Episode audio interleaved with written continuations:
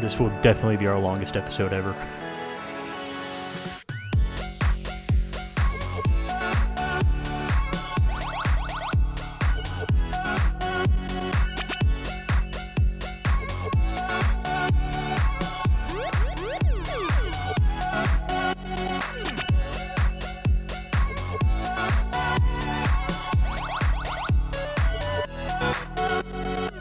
Hey everyone, welcome to episode 126 of the N Focus podcast. I'm your host, Andy Corrigan. Uh, with me, as always, is Andrew Brown Hello. and Tori Wassenaar. Hello. Not a Mario themed welcome amongst you. I'm disappointed. Mario's voice is annoying. It's a me? I don't know. Uh, That's better. It's something. Uh, okay, so we've got a, a packed show. We're gonna gonna give our final thoughts on games like Spiritfarer and uh, Oddworld Munch's Odyssey. Uh, we're gonna go over the latest Switch news, all the announcements from the latest Partner Direct and uh, Ubisoft's reveals. Uh, we're gonna talk about Ary and the Secret of Seasons. We're gonna talk about Assassin's Creed Liberation. That was my personal favorite of that series. Uh, Fight Crab, which sounds amazing. Cadence of Hyrule, which uh, Tori's been delving into. Uh, they're both going to talk about Hades. I'm going to talk about Stranger's Wrath. And we're going to do a bit of light discussion on Mario 3D All Stars. Okay, so with that, let's uh, get right into the latest Switch news.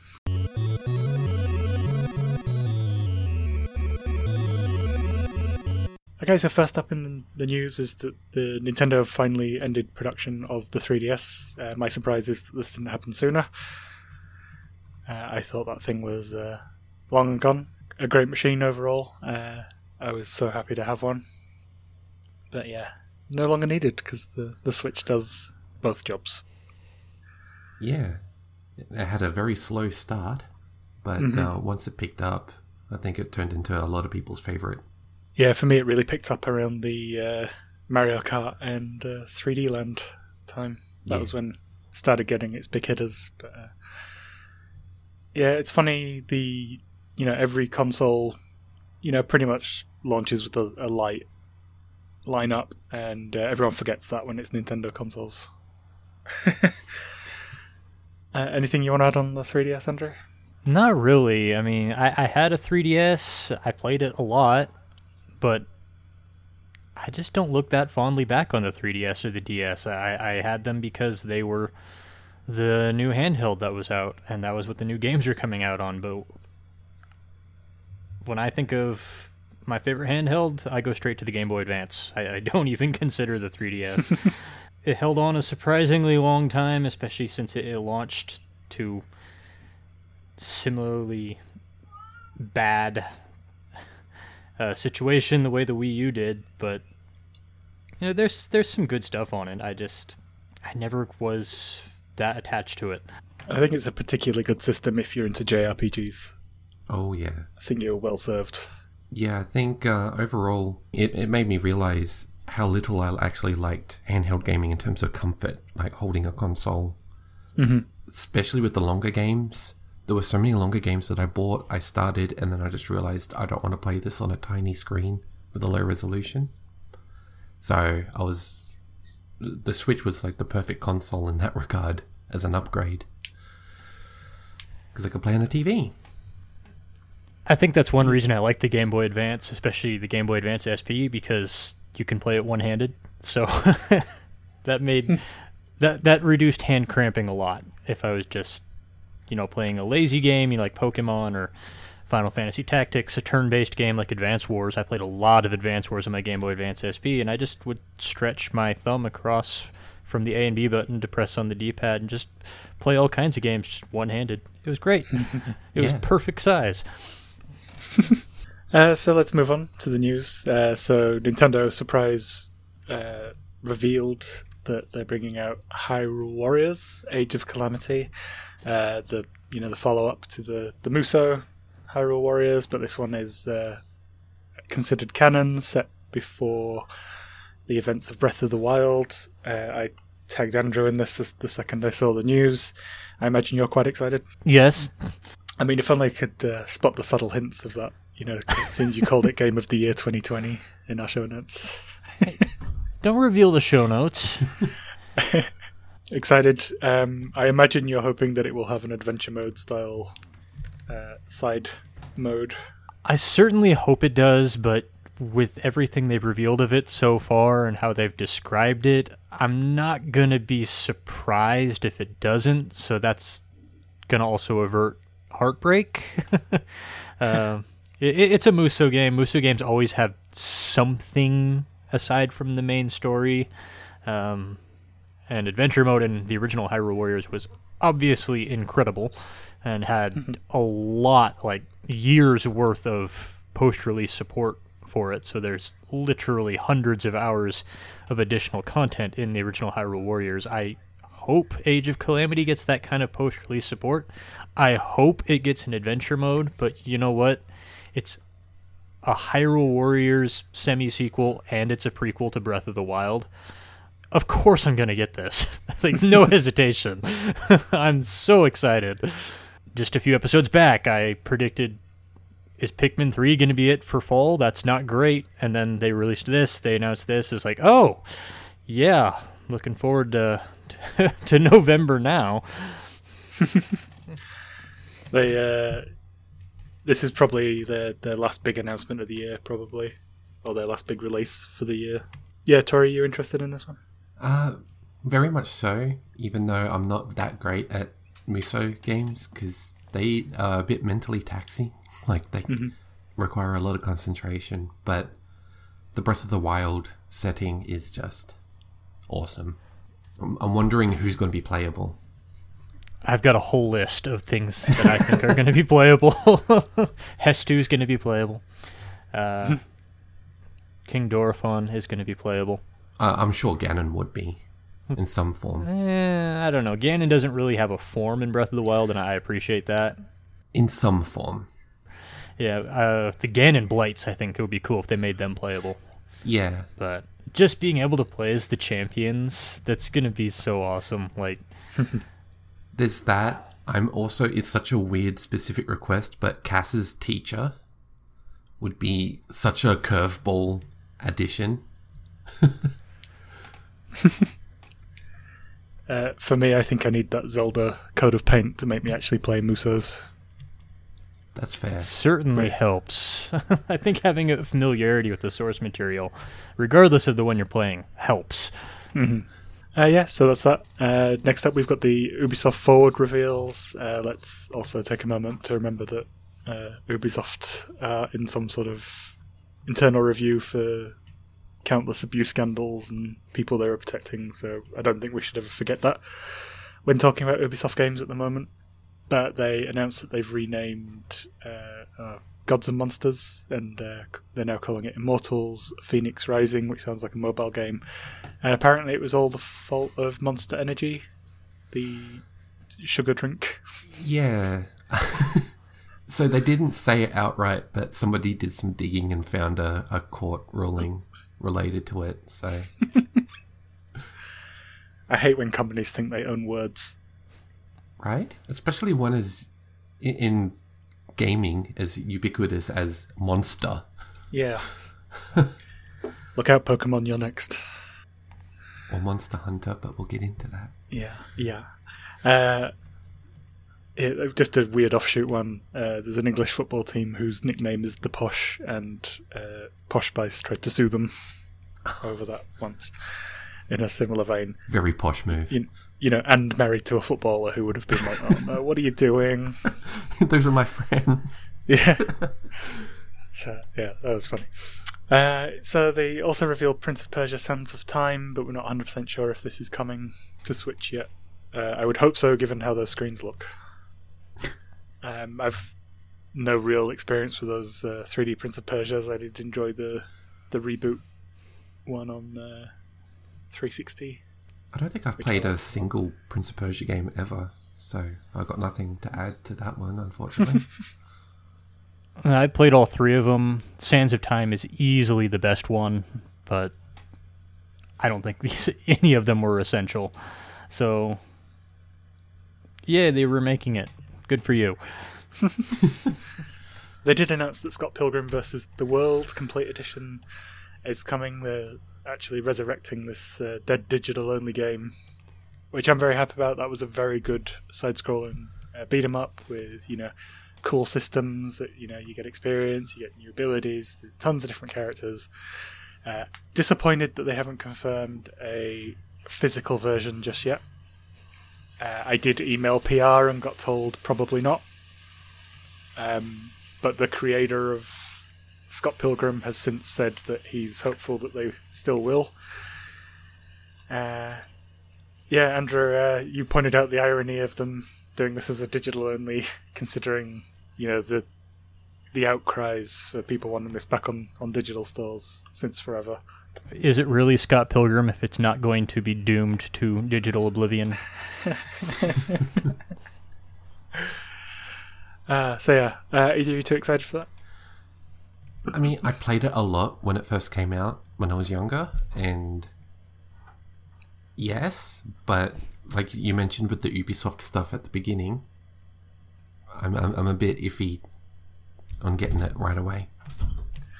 Yeah, I've uh, got the 13 remake pre-ordered for Switch, and I'm I must admit I'm a bit yeah. Uh, I pre-ordered it the week before all the the revelations came out. So. Yeah, I'm a huge Borderlands fan, so I have just totally insulated myself from games I like versus the people who make them. that's fair. It's turned into a minefield lately. Uh, I do like a lot of uh, Gearbox's output, um, but not necessarily some of the people that work there. Um, a certain magician, maybe. Yeah. Uh, I guess that you know some people can, um, you know, get past it by believing. You know, these these are big teams um, in any walk of life. When you get a group group of people, some of them are going to be crappy people. Uh, and that's just true of every workplace and every walk of life. I think it's uh, follow your own internal moral compass. Mm-hmm. Um, I'm not going to judge anyone who buys it. I want to buy it. I don't feel like I can, like, and feel good about it. But everyone's going to have a different take. Uh, and you know, th- there are ways to, to do that in a way that still, you know, doesn't reward them. You know, secondhand market still exists for you know physical releases that you can always wait a couple of weeks and get it on discount or you know something like that. That that that's the way some people can uh, get around sure. it. Definitely. Uh, but then we'll just move on to the big one. So the Nintendo Direct Mini Partner Showcase. I thought this was the best of the bunch so far. Well, it helps when you actually have things to show. Yeah, and and stuff we didn't know about, such as the first game, uh, Monster Hunter Rise. Now, just a, a quick, you know, refreshing of my history of the Monster Hunter series. I've tried it many, many times over the years. Uh, I have continually loved the concept, but I there's just something about the games themselves that doesn't stick, and I fall off pretty quickly. Uh, the last one I tried was uh, Gen Ultimate, and didn't last very long in that. Uh, a lot of people yelled at me to try Monster Hunter World, and yes, I probably should, especially since it's on Game Pass. Uh, so when when they started the announcement of this, I was like, oh well, I can probably ignore this. And then I watched it, and then I was actually pretty excited by the end, and I'm I'm in that. Please please don't make me try this again. No, I'd already decided that I'm not doing this. uh, and yeah, I, it's slim pickings for next year so far, but uh, possibly one of my most anticipated titles now. So it looks like a portable Monster Hunter, but with the accessibility and world, world traversal of something like uh, Monster Hunter World, uh, and that excites me because these are typically really dense games that aren't very newcomer friendly, uh, and yeah, this this at least looks like it's rectified some of those issues, um, or let's just say lessons learned from Monster Hunter World and how big a phenomenon that came. Uh, so yeah, uh, I think you are both in the same boat in terms of you know liking the concept and bouncing off the actual thing. Um, yeah, I I am. Uh, like you said, it does seem like they've kind of learned some lessons from World, and uh, it looks like they've brought over many of the concepts from World without bringing over necessarily, I hope, the um, games as a service stuff. Because World was very much made for the Western market. Mhm. And Rise seems like to be a more traditional one that just kind of has that ha- has a hint of that accessibility, like to get newcomers in. Because that's that's the biggest problem with Monster Hunter that I've had, is that you need somebody that's well versed in this series to kind of take you on as a uh, apprentice and teach you A the Sherpa. ways. A Sherpa, there. A monster Sherpa. I've wanted to get into the Monster Hunter series for a long time. Like I, I first tried it with Monster Hunter Stories on 3DS. I tried the demo, and I really liked the demo. Uh, and I was hoping that would be my introduction to the series. And then when I actually played it, I realized, oh wait, this this isn't Monster Hunter. This is Pokemon. so that didn't work. and then I got Monster Hunter Generations Ultimate on Switch, the same time as Andy did, and like I did like the game. I just didn't like the way it handled. Like it was really off-putting. The the controls and the way the characters moved. Like I, I wanted to use the rifle, and it behaves in no way like any gun you've ever used in a video game before. So that threw me off too. Um, not least because in this full motion CG cutscene that introduces the game clearly shows the character using the rifle like a rifle, and then you get in the game and it doesn't work that way. Uh, anyway, I could go on. I could go on about that for quite some time. but it, it, it wasn't the size of the game. It wasn't all the systems that put me off. It was just how awkward it was to play, and uh, finally I, I stuck with it long enough until I got to this crab monster that like literally everything I did, my attacks would just bounce off of it. So I, I was combating controls that constantly felt like they were barely functioning. Uh, I, I compared it on Twitter in this past week to uh, a tank driving a human suit. and then uh, then against a monster that when I could hit it, I wasn't even hurting it. My attacks were literally bouncing off, and it was ruining my weapon. And that was where I just kind of noped out. I was like, I just, I don't want to do this anymore. so I'm looking forward to a classic Monster Hunter experience uh, with controls designed for people who like to play video games. You know. Well, it's worth mentioning that the the current offering for um, Monster Hunter on Switch is a 3DS port. So the controls are very Yeah. sloppily adapted from that, I think. We talked about that at length when it came out, but I actually did kind of appreciate aesthetically the way it looks. Like when developers do HD updates of 3DS games, I love the way the text looks. it's really Yeah. distinct. Yep, uh, and that wasn't the only Monster Hunter announcement. Andrew just mentioned Monster Hunter Stories. They announced a, a full sequel, Wings of Ruin. Um, I didn't play the first one. I've got no real interest in a, a Pokemon style Monster Hunter because I'll just play Pokemon instead. Andrew, I think you raised the question about whether this is uh, the first Switch exclusives from a major third-party AAA publisher since Mario plus Rabbids. I can't think of Uh, any I think you're right. That are released or announced. that have been released. What's been announced? Uh, SMT5. That's true. That's the only one I can think of, though. Yeah. Because I know Who makes that? SMT3. Uh, Atlus. So Uh, Sega. Yeah, they're th- yeah, they're AAA. Okay. But It's on okay, the that line. that I that's that's four. and somebody on Twitter tried to tell me Octopath Traveler. I said no, that was published by Nintendo. Doesn't count. Yeah. Also on PC, not an Yeah, exclusive. it's also it's also a multi-format. Um, yeah, yeah, I think you're right. That's just really sad. And I, I hope that Capcom, you know, making not one but two Monster Hunter exclusives for Switch. Well, you know, hopefully Rise will stay an exclusive. Stories, I think, probably will.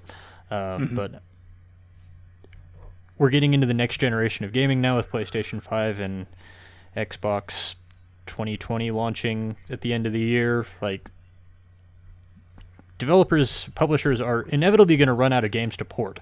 And that's most of what the third party support on Switch has been. I'm not complaining. that's great. A lot of my favorite games have been really great third party ports, but they're going to run out. and they are either going to have to start making something new, oh my god, or they're going to drop support of the Switch, and it's going to be a harrowing year when that finally arrives. I wonder if that's the drive behind these rumors of a a newer 4K Switch. Because it would make sense to, to be closer to feature parity with the next gen consoles for, for the sake of ports and cross platform. I, I think 4K for a Switch is going to be very different to what people think when they hear that line. I, I have my own assumptions, but I'd, I'd be getting way off, t- Yeah. off top, uh, uh, topic. There are enough people who never even use the Switch docked that they wouldn't even notice a 4K update. It would have no effect on their experience. So, It would have to be TV only, and I, I suspect that it would be using NVIDIA's DLSS tech, but that's getting, again, off topic, like I said. This But is a Nintendo podcast. We don't do technical talk. I know. Um, new Switch. how many the GameCubes taped together look, as a DLSS? um, no, you tape GameCubes together to make a Series X Xbox. Oh, Yeah. okay. 10 if you want it to be sentient. okay, let's bringing us back on top topic now. Yep. Uh, that was the big Monster Hunter news. I think I feel like they were the the two big announcements from that, um, and the ones that deserve the more chat. I'm just going to burn through the rest of the list. Uh, if you want to speak up with something, stop me. So uh, next up was uh, Fitness Boxing 2 Rhythm and Exercise coming December 4th, la- allowing you to box to music. Uh, Disgaea 6 Defiance of Destiny coming quarter two in 2021. Uh, another one of those series where, try as I might, I just cannot get into it, even though it looks like it's my kind of thing. You need a billion hours free. Yeah. Got to grind up to level 9,999.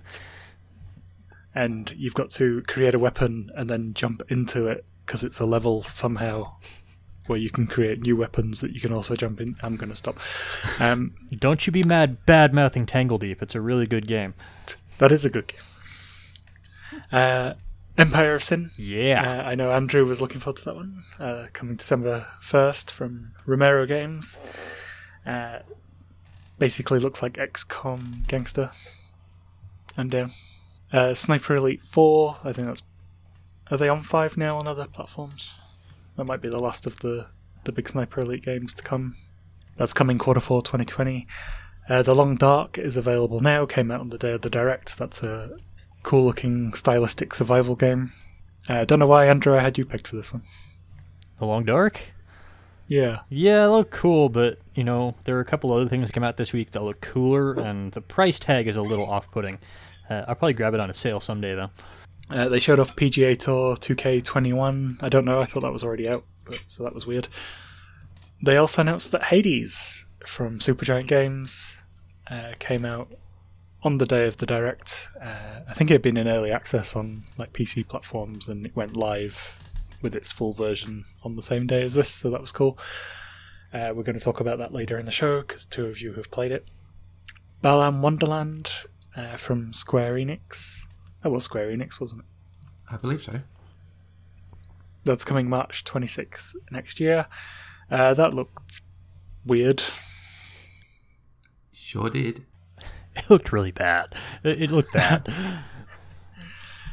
Rune Factory 5 coming in 2021. We kind of already knew that that was coming at some point. Uh, I know Andrew has uh, renewed interest in that because of his time with uh, Story of Seasons.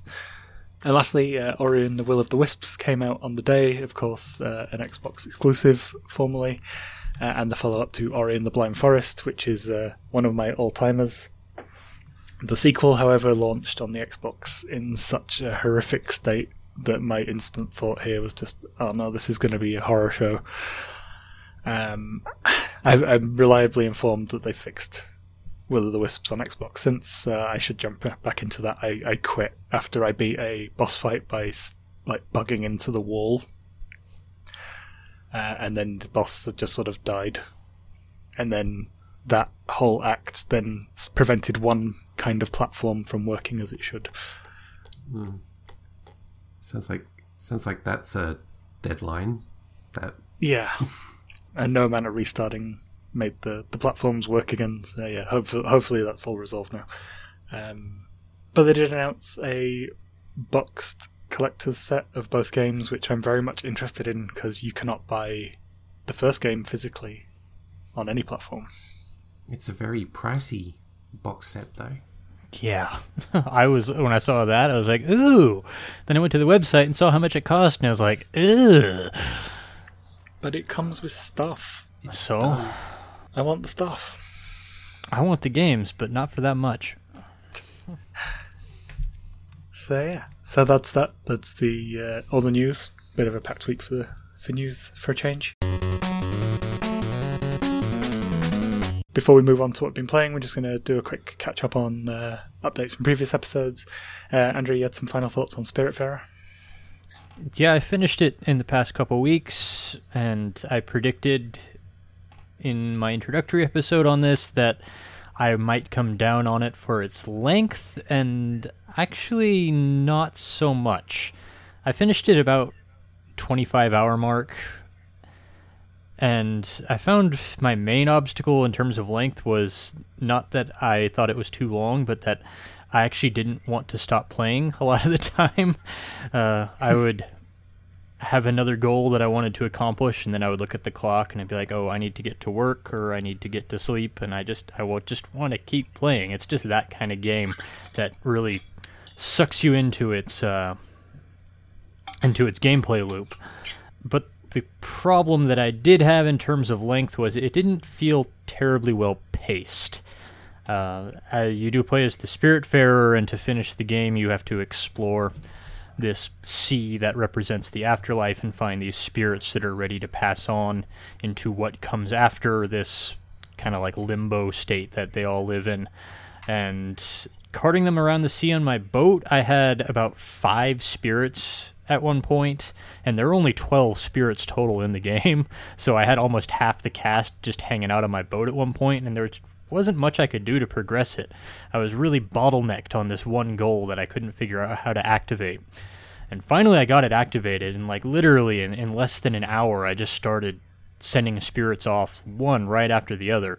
And then the game ended. Like, uh, there's a lot of things to explore, and there's like collectibles you can gather uh, to earn rewards that give the game some life after you've done all the spirits. But you do reach a point where after you've passed on a certain number of them that you can choose to see the ending and see the credits. And then when you boot the game up again it'll just put you right back where you left off so you can keep exploring. Um, and that just happened very suddenly because of that bottleneck i ran into. And then suddenly on the other side of it everything opened up again including the ending. It was very abrupt. That was that was really my only criticism with the game Okay, so yeah, just inconsistent pacing, but uh, a lovely concept it seems. Um, I was pleased to see that you said it was a lot shorter than other people were saying.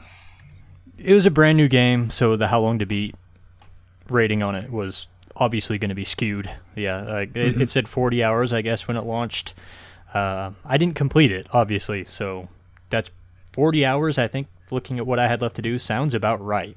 Um, Mhm. But I beat it, beat it in 25 hours, and if not for that that bottleneck I ran into and how long it took me to figure out find the one thing I needed to do that let me get past it, I could have done it in 20 hours.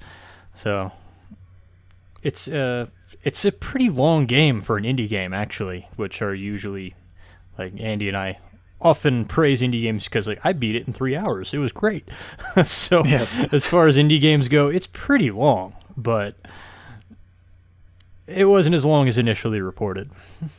Cool. Uh, so I finished uh, Oddworld Munch's Odyssey.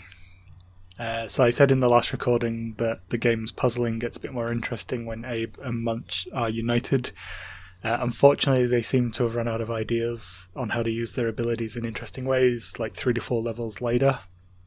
And you sort of just run through this cycle of two styles of level uh, big outdoor levels that drag the pacing to a halt and sees the pair acting independently for most part. Like there were ones where I I didn't even have to use Munch until right near the end, uh, which is just really uninteresting. Um, and then smaller, more puzzle focused areas that are much better, but they just reuse ideas continually. Uh, the few attempts where they try something different, uh, like there's one where you have to drink the espresso power up and like run quickly through a gauntlet of gunfire and explosive boxes. They're just not fun at all. It's just frustrating. And uh, I think I mentioned last time about how it's apparent everything in the world is designed around the player's path rather than creating like a believable environment. You know, it's called Oddworld. Uh, that gets way worse the further you delve in terms of the puzzles. Uh, it's a shame because like everything else about the Oddworld series is so fun and full of character, and uh, it just it's a, it's a big shame to see it fall down in in that area. Uh, I'm glad I've played it. Definitely the weakest of the series. I probably wouldn't play this again, whereas I I definitely play the others again.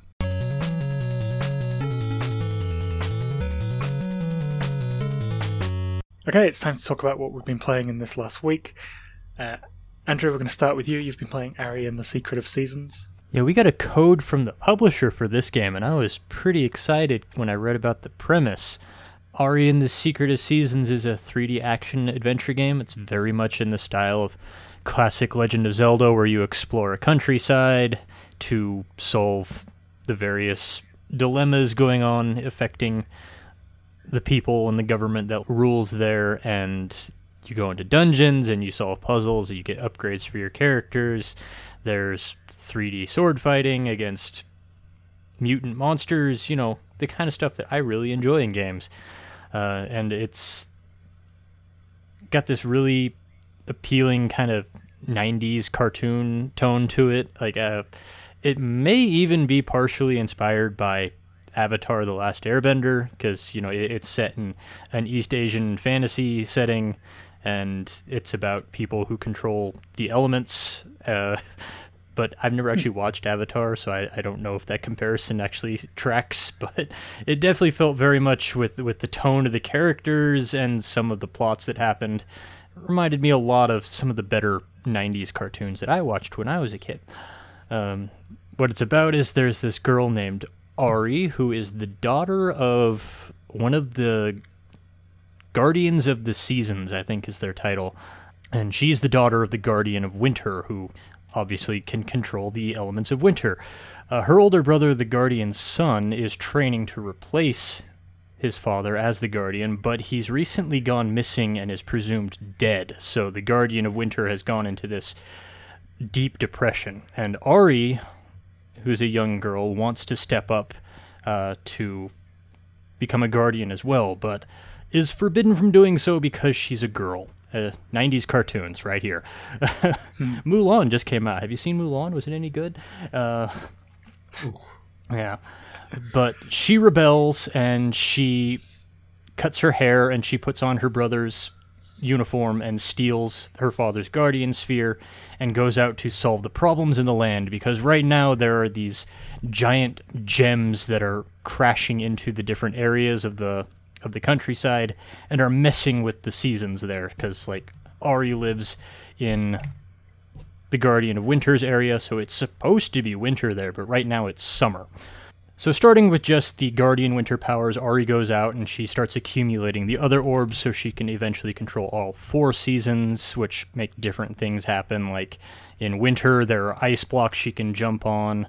Uh, in summer, these thorns start growing everywhere, and some enemies have thorn armor, so you can't actually hurt them unless you change the to the right season, so their thorn armor withers away. There's a lot of really cool ideas of what's done with the seasons.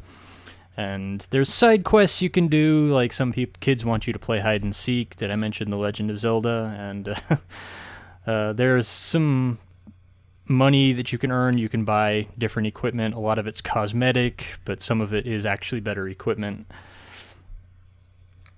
And it was just something that I really wanted to like because it's the kind of game that I do really like when it's executed well. The problem is Ary and the Secret of Seasons is not executed well. There's a severe lack of polish, like the the platforming. I really struggled with a lot of it. It's not precise. It's difficult to get Ary to land where I want her to land, and a lot of the platforms are pretty narrow, and it took a lot of retrying to get to some of the trickier places I wanted to jump to. And so the hitboxes aren't great either. There's a lot of invisible walls blocking things that look like should be places you can go. And also those thorns I mentioned, you can get rid of them with the winter sphere, but the winter sphere is not terribly large in its area of effect, and I kept getting hit by thorns that were supposed to be disappeared but weren't quite disappeared enough. Uh, and on top of all of this, uh, the Switch port is pretty dire.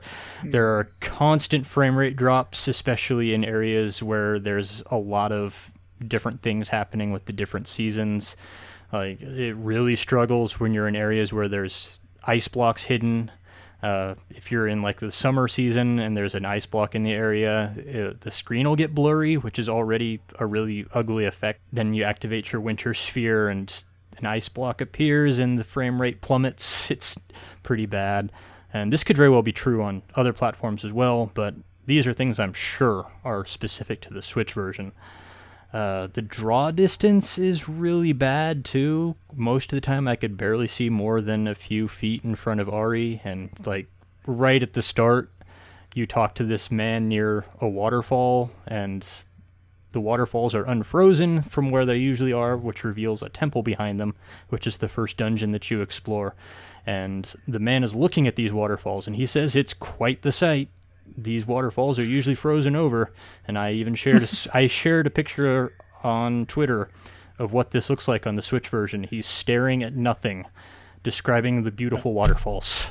it's uh, I saw this screenshot yeah. and it looked like a half-developed yeah, video game. I, I this yeah. is the moment where like the developers should have immediately said, if we can't do this thing in the first ten minutes of the game, we need to just kill the Switch port right away. Yet here it is released, and it's like forty bucks. wow. Uh, yeah. And then finally, I, I I I wanted to like this game so much that I persevered for like ten hours, and I got into this dungeon, and I did the dungeon. And then I tried to leave the dungeon, and I am now trapped inside this dungeon because I cannot leave without the game crashing. And that was when I just I just quit. Uh, this is a game that I could really like. It, it might even be a decent game on PlayStation 4 on Switch, it's a terrible port. Like maybe someday it'll get some support to make it so I can actually finish it, but it's still gonna have those draw distance problems. It's still gonna have a bad frame rate. This is not a good Switch port. Ah, it's a shame. Okay, uh, I'll go next. Uh, so I, I played and finished Oddworld Stranger's Wrath. Uh, so this is a uh, another entry in uh, Oddworld Inhabitants Oddworld series. Uh, in this one, uh, it is set in a western themed area of the Oddworld, and you play the Stranger, a mysterious bounty hunter that needs to make 20,000 moolah for a mystery operation that he desperately wants. To raise the money, he takes on uh, bounty jobs to capture or assassinate boss figures in the world, uh, or rescue some characters in some instances. Um, and how that plays out is through a mix of 3D platforming and adventuring and first person shooting, interestingly. With it being that mix of genres, you can actually switch your perspective at any time. It's smooth as anything, you just click the right analog stick and it's pretty seamless. It can be disorientating if uh, you're in the middle of a firefight and you need to suddenly jump into first person because your camera might be pointing a different way when you're in third person, but then it switches it around when you when you go to first. Uh, but you know, you sort of get used to that pretty quickly. The platforming elements, the the jumping is v- very very heavy and floaty. At the same time, it's a weird combo. Uh, but it's designed that way to make the double jumps less frustrating, from what I can tell. Um, but but both aspects work pretty well. But I think most people spend the majority of their time in the, the first person viewpoint. So the stranger's uh, key weapon is his arm-mounted crossbow uh, that can fire live ammo. And when I say live, I mean it's animals that you capture and hunt around the world. Uh, so you can have two ammo types at one time. Uh, you press the left and right D-pad to to change your ammo. It pauses the game. You can go through the list. It's like really nicely done and really accessible. And doesn't ruin the flow of your game at all.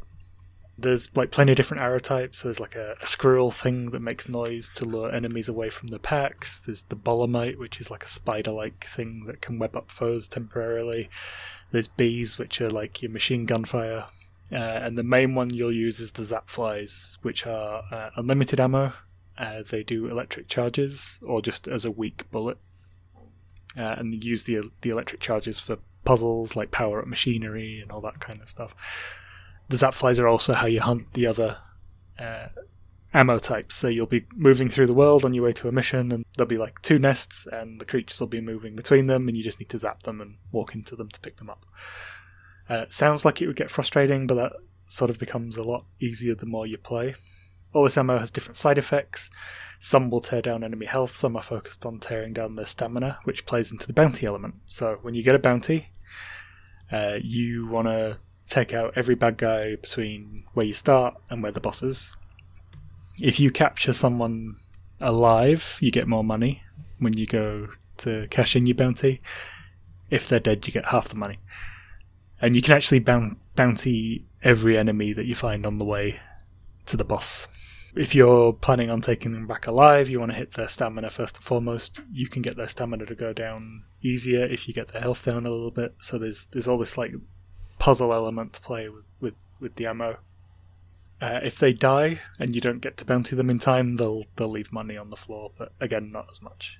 So you get a sense as you play that certain bounties are centered around specific ammo combos, which gives each uh, you know each made you know key bounty a, a, that puzzle element.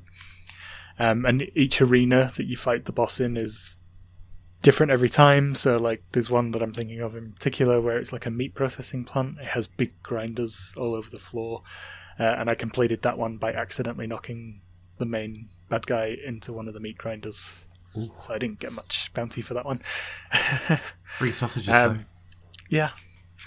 Uh, another one, sorry, another part of that same arena, it had like a big platform where you could lure enemies into using the uh, like the squirrel ammo, and then you could knock out the platform underneath them to knock them onto spikes. That was a cool one. Um, so it almost feels like a really primitive Bioshock in terms of uh, how you can chain together the ammo types and uh, play around with them and, and, come up with some cool combos. Uh, the other thing you can do is instead of getting like health packs or auto regenerating uh, health, you can actually shake off your injuries. But you need stamina, and uh, that builds up slowly over time, so you can't like overuse it to just keep healing yourself all the time. So you go, you do a bounty, uh, you come back to town, you spend all your hard-earned moolah in each town on upgrades, so you can carry more ammo, you can increase your armor, get quicker regenerating stamina, that sort of thing. The problem I had with that at first is that um, when I first played it through on Vita, my understanding was that the Stranger's goal was to earn 20,000 moolah. Uh, and every time I wanted to buy upgrades, it would completely wipe out the money I'd earned in the bounty, regardless of whether I brought them in dead or alive that made me stressed as hell about spending the cash. Um, and it also made me extra stressy when I accidentally killed enemies instead of uh, capturing them. My advice, as someone who's played it before and then came into this one with a completely different attitude, don't worry about it. You'll have more than enough money to buy upgrades, regardless of how you tackle each enemy. And what is in the stranger's wallet does not affect the story or his goal at all. If you're struggling with a a key bounty, and it's easy to kill them. Just do it. Just have fun experimenting with the combat system because that's that's where I derive most of my joy. Uh, and the reason for that is two thirds of the way in the game changes somewhat. Uh, it completely changes focus. It works incredibly well. Um, that's all I'm going to say on that. The the bounty system evolves into something else useful.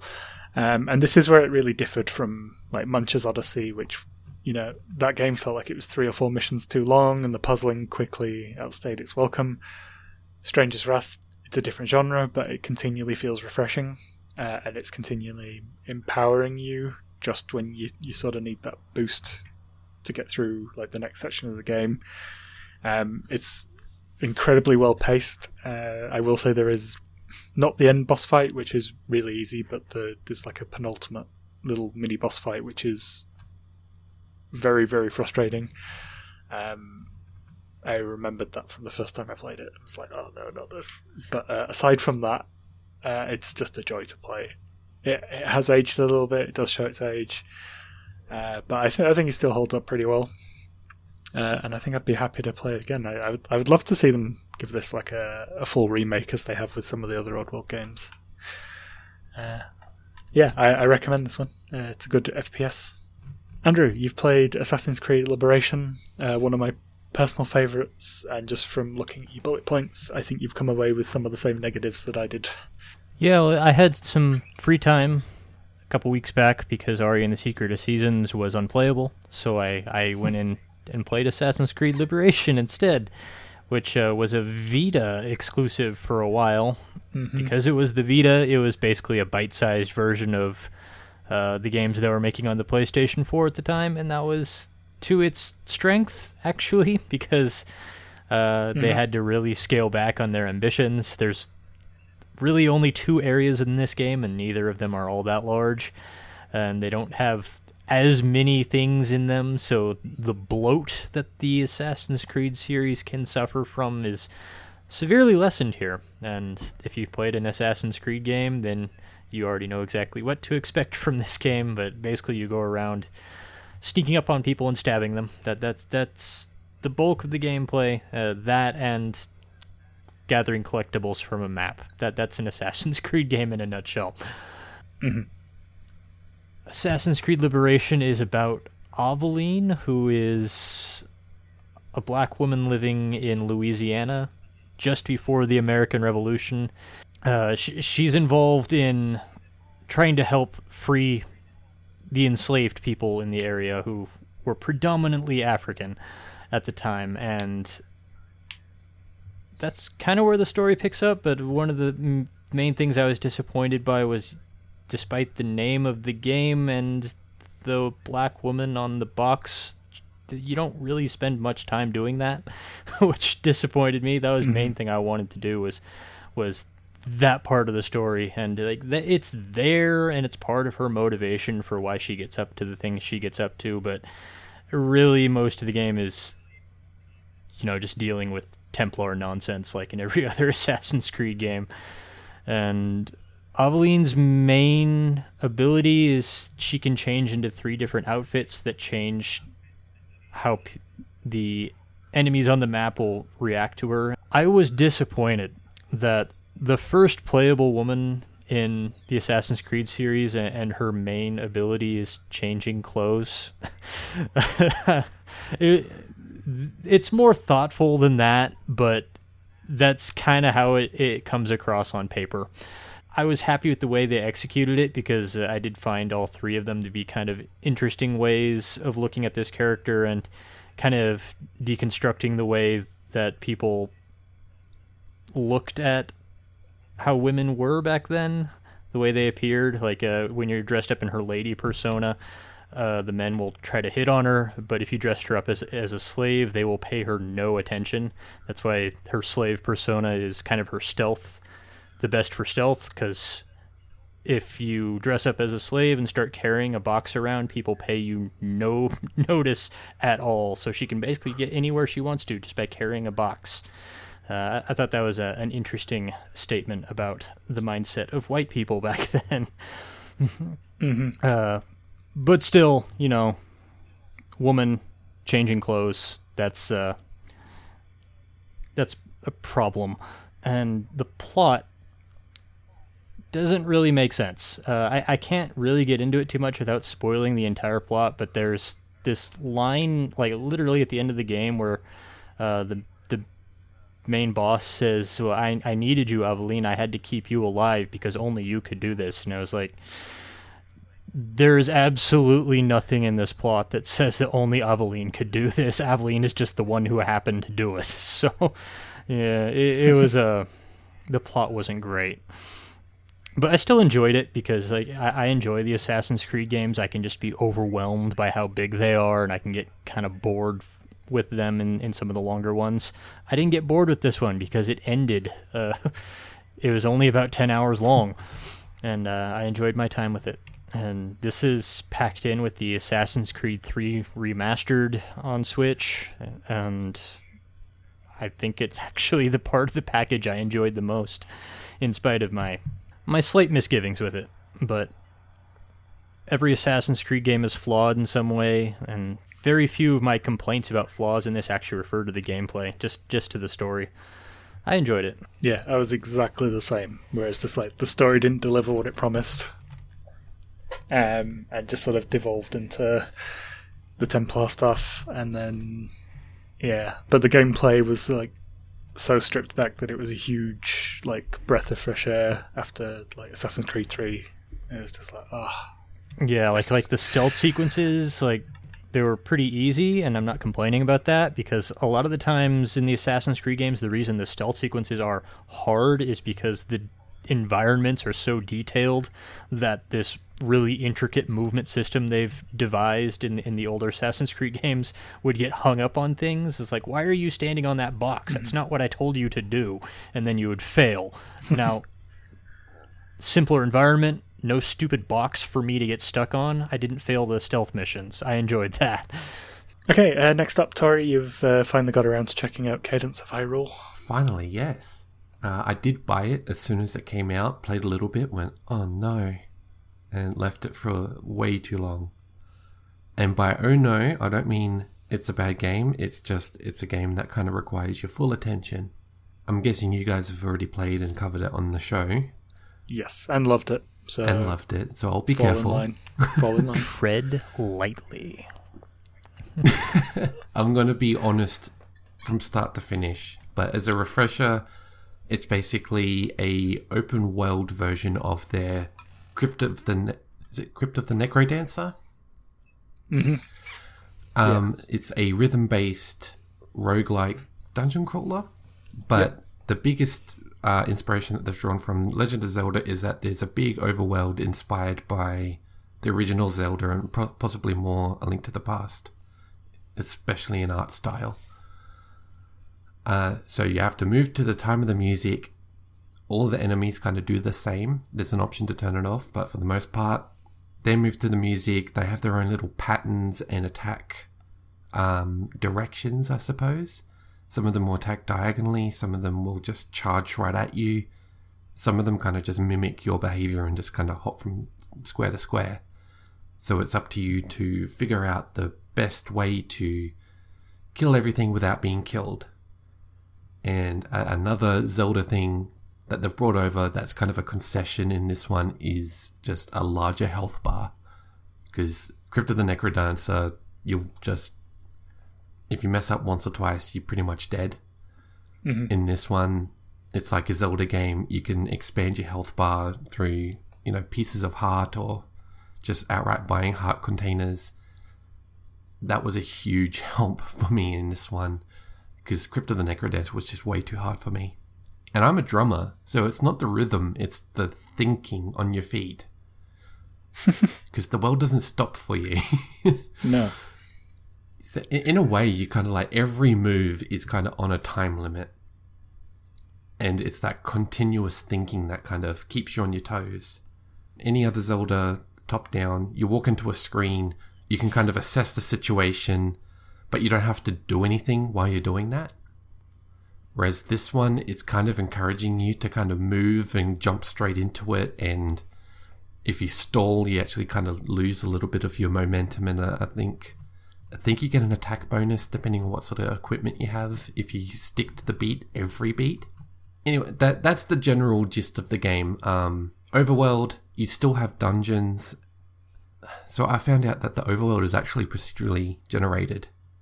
So everyone's going to have a different overworld as well as the dungeons. The dungeons are also procedurally generated, but when you die in a dungeon, it's kind of its own little mini segment of the game.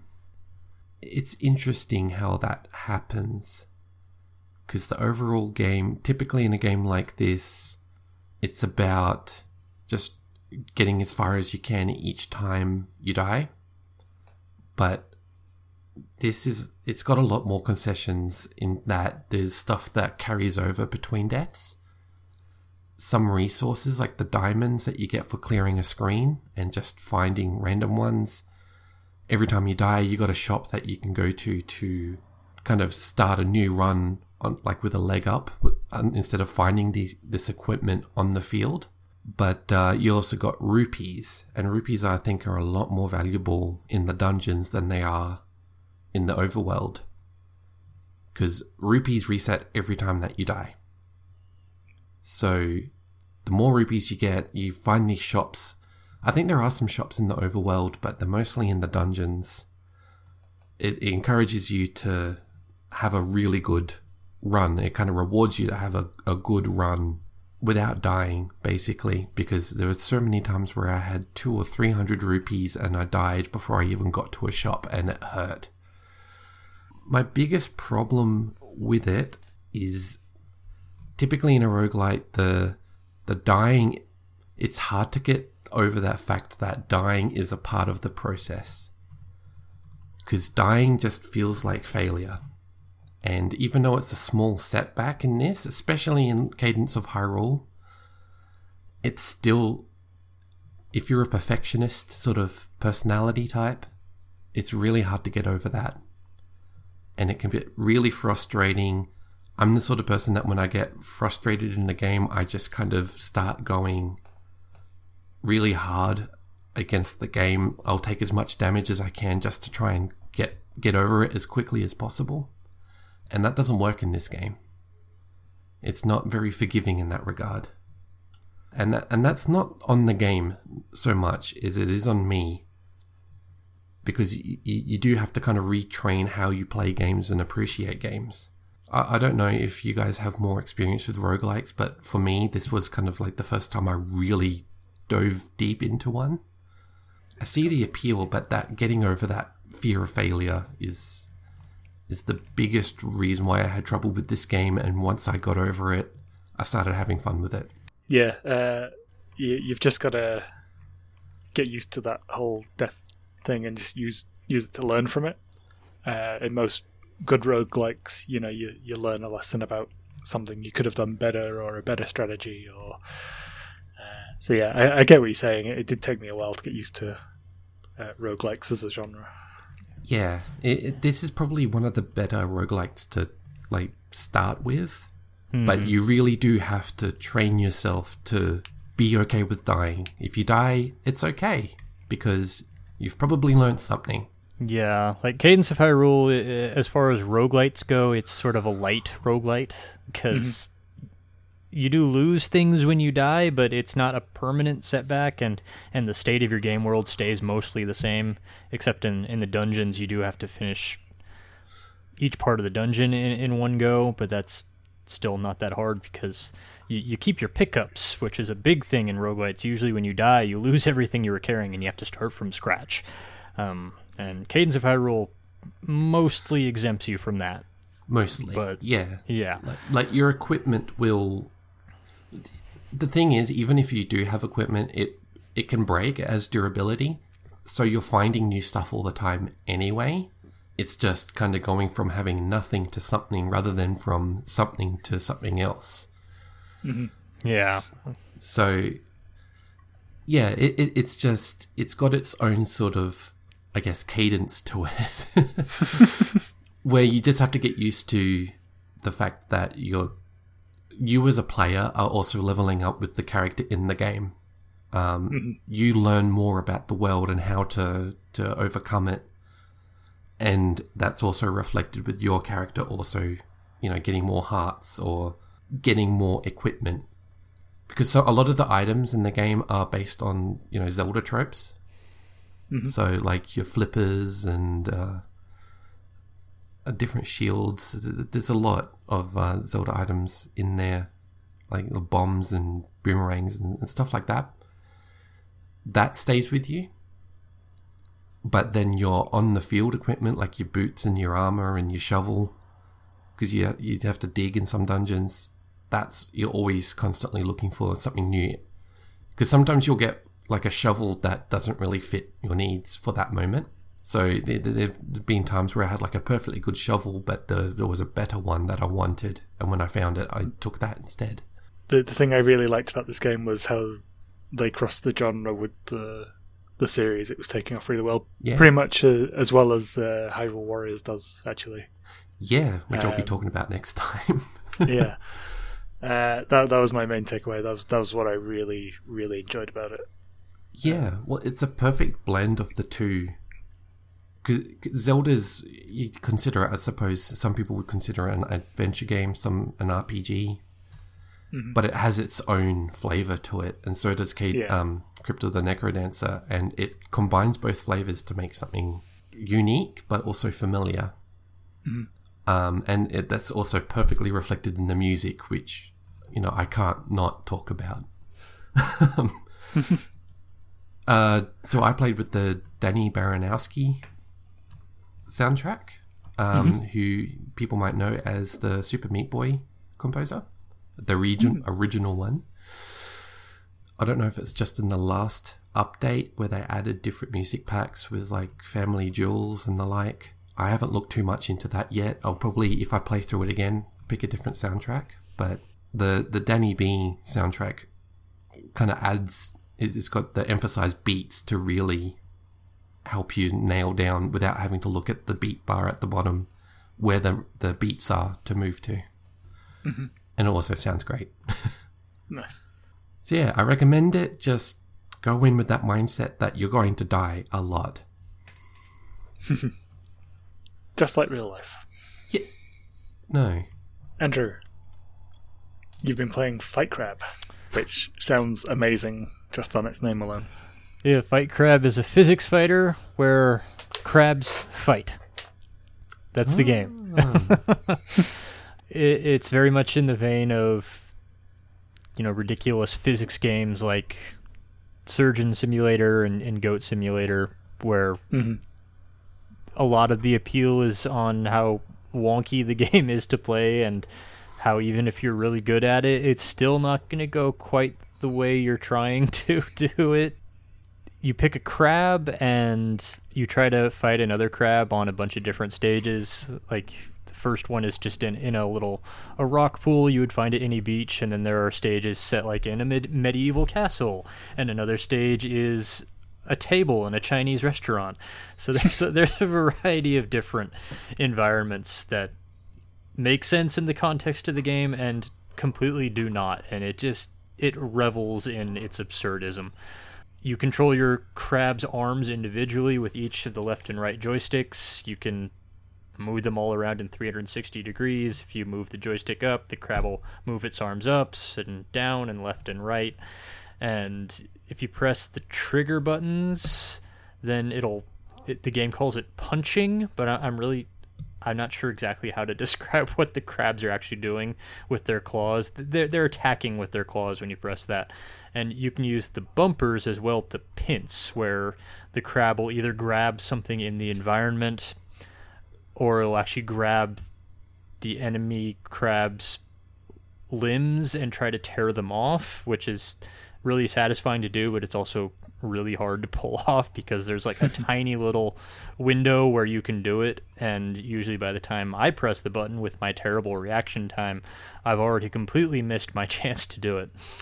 Now the crabs, you can move them with the D-pad, and this is where the game gets really awkward to control because it's a set it and forget it type of movement. Like if I press right, the crab will start moving to the right, and it will keep moving to the right until I press another direction where it will then stop.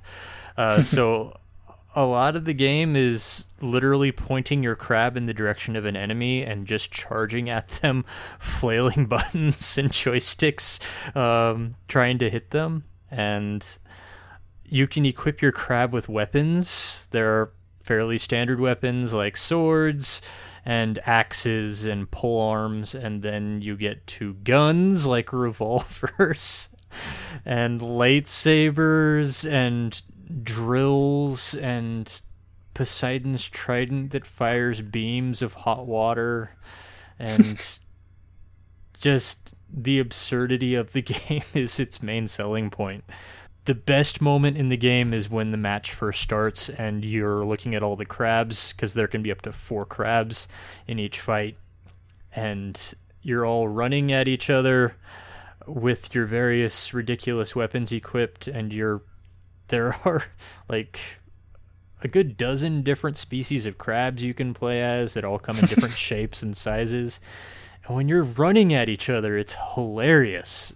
And then when they get to each other, it's just this mess of sound effects and flailing buttons and yeah uh, it, it's good for a laugh but as like a fighter it doesn't feel like it has the technical aspects to it to last in the long term. Like I, I played it long enough to beat the main campaign and unlock everything that I could use, but then I also have to keep playing the game to get the currency to buy the things after I've unlocked them.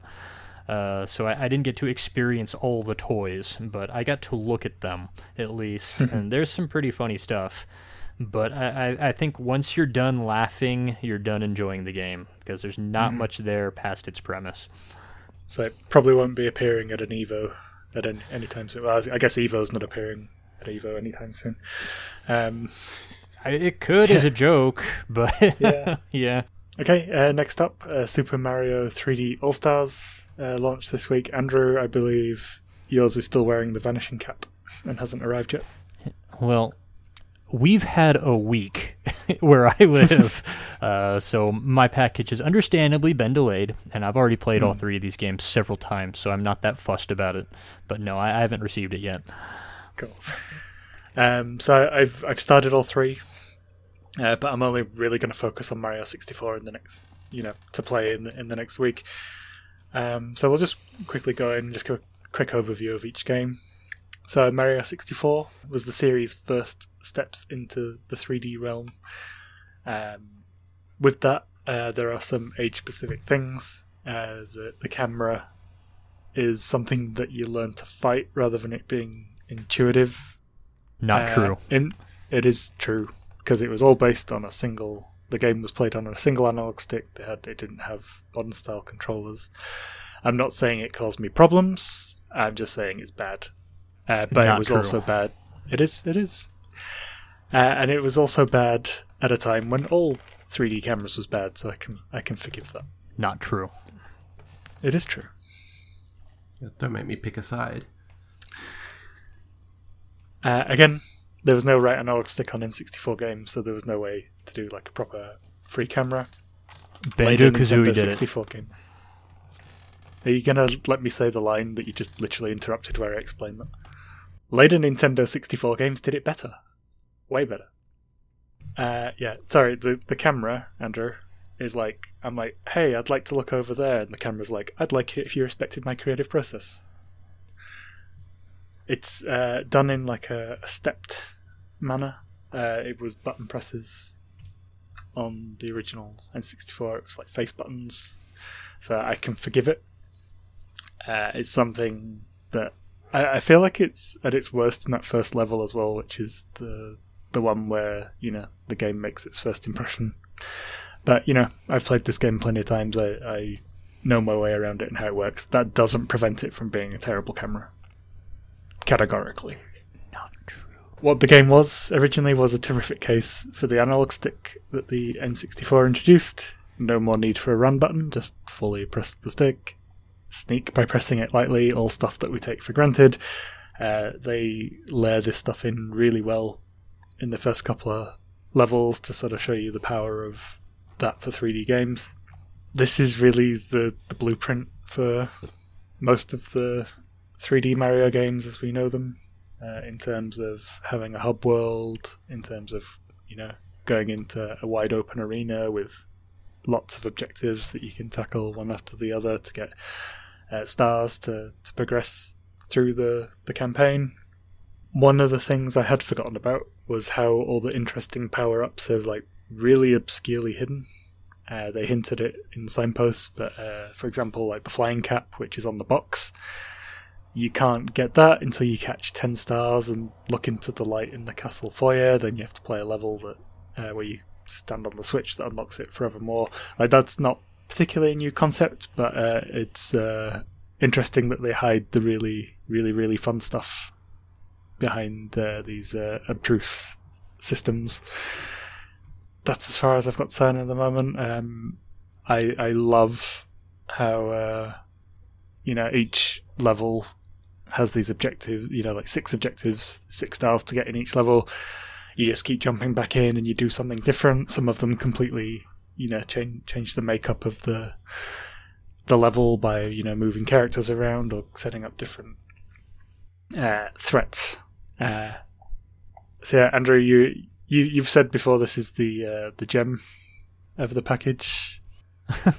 well, especially since the the limitations of the emulation, we we since got the full details of that as far as the, mm. they work in Sunshine and Galaxy. I think Super Mario 64 is the least compromised of these three ports, which is also Agree with a that. mark in its favor. Yeah, we'll we'll get into how the the emulation manages some of the uh, system characteristics uh, soon, but yeah, I, I, would go along. This is the purest uh, carryover.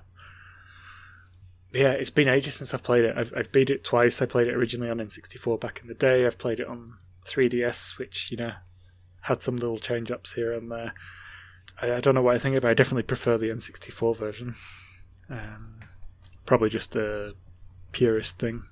But yeah, just as as an important step for the blueprints for all the the 3D Mario games, it's, it, it was a delight, and like at the time, it was completely groundbreaking. Uh, Tori, have you played this one before? Yeah. Um, so I didn't have an N64 during the time that they were a, a thing. Um, mm-hmm. I didn't get mine until like a couple months before I got my first Xbox, so that's the time frame.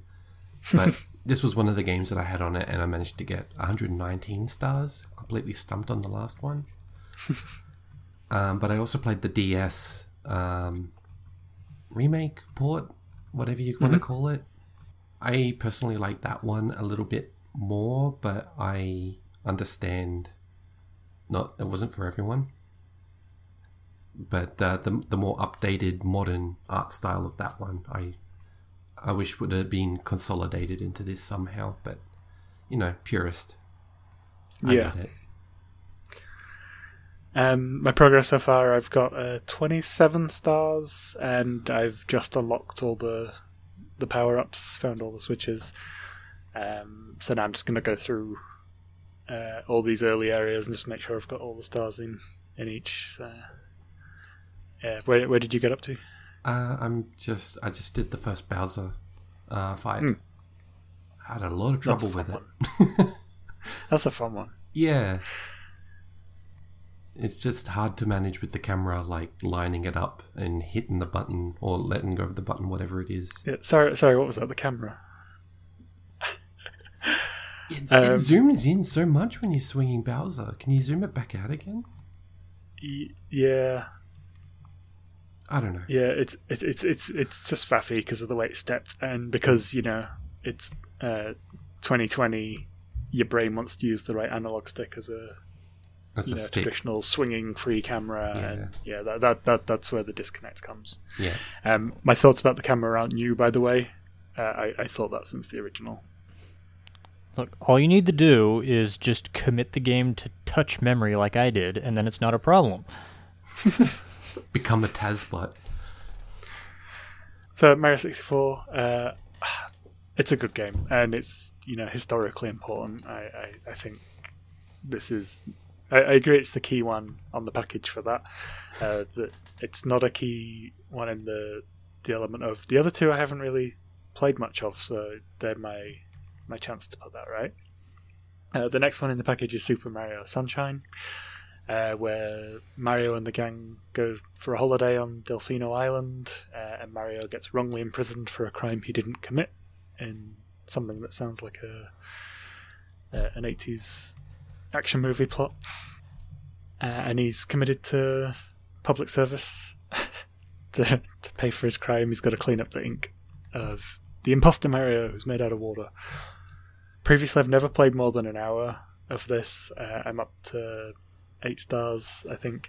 Um, I know we're on the Switch, but it's definitely prettier than I remember. Uh, though it's got like because it's meant to be yeah. the sunshine, it's got the heat wave visual effects which feel really disorientating at first. But the art, when you get up and close to the environment, has like this really nice like watercolor effect. So it- Hmm. it's a bit mixed from that perspective. I think even to the end of the GameCube's life, this was one of the best looking games on it. hmm Yeah, it was just that heat visuals. Like it's it's a distance thing, but it's like really really evident. At a lower resolution, you wouldn't notice it nearly as much. Yeah, I think that's the case. Um, so while I'm complaining about cameras, for some reason Nintendo saw fit to remove the invert option, which the original had, and I think it might have even defaulted to that from what I've seen people say. Initially, I thought, oh well, that's me unable to play Sunshine then. Um, but since giving it a go, it's not going to be as big a problem as I thought because uh, when you're running through a world, the camera is far enough back that you only really need to swing left and right. Um, it's been rare that I've had to adjust the up and down camera, which is where that's going to cause me the most issues. Um, and when you're doing a focused aim, which is where it zooms in behind Mario's back and has like more traditional shooting controls, the aim for that is mapped to the left stick. So something about how my preference for inversion is programmed into my brain also comes through in my right thumb. So I'm finding it easier to adjust for the lack of inversion because it's on the left side. Yeah.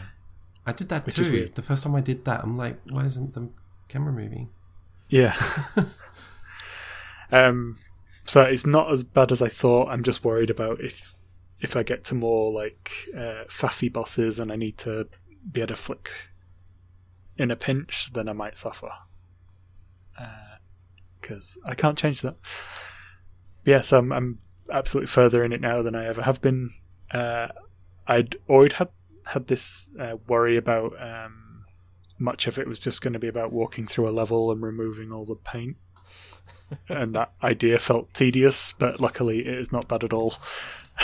I remember when this game came out, having to tell so many people that no, this is not a game about Mario cleaning up graffiti, which was a Yeah. problem because that's how this game was marketed. Yeah. The reverse Splatoon. Yeah. So far, I like it. Um, I know it's a lot of people's least favorite of the 3D Mario games. Um, I think I'm going to be, with that in mind, I think I'm going to be okay if it's just, you know, okay. Uh, it's also weirdly one of the hardest Mario games, Oh, okay. especially Yeah. if you're going for 100% completion. Like, uh, this is a game that's built all around water, right? Mhm. There are several shines you can only get with Yoshi.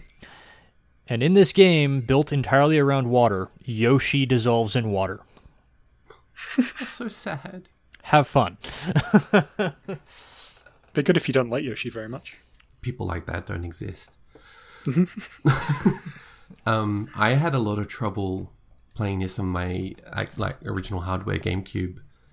I got up to the first. There are some levels that take FLUDD away from you, Mhm. and it teaches it re- gets you to rely on FLUDD so much that I would appreciate that challenge. But I should say what FLUDD is. oh yeah, um, So, F- FLUDD is the sentient water-filled backpack that Mario gets in this game to clear up the clean up the graffiti, uh, and allows you to spray water on things and use it as a little mini jetpack. Yeah. And then it takes it away from you for some levels, and it's just very frustrating. And it's still in that era of Mario where it's very lives based. Mhm.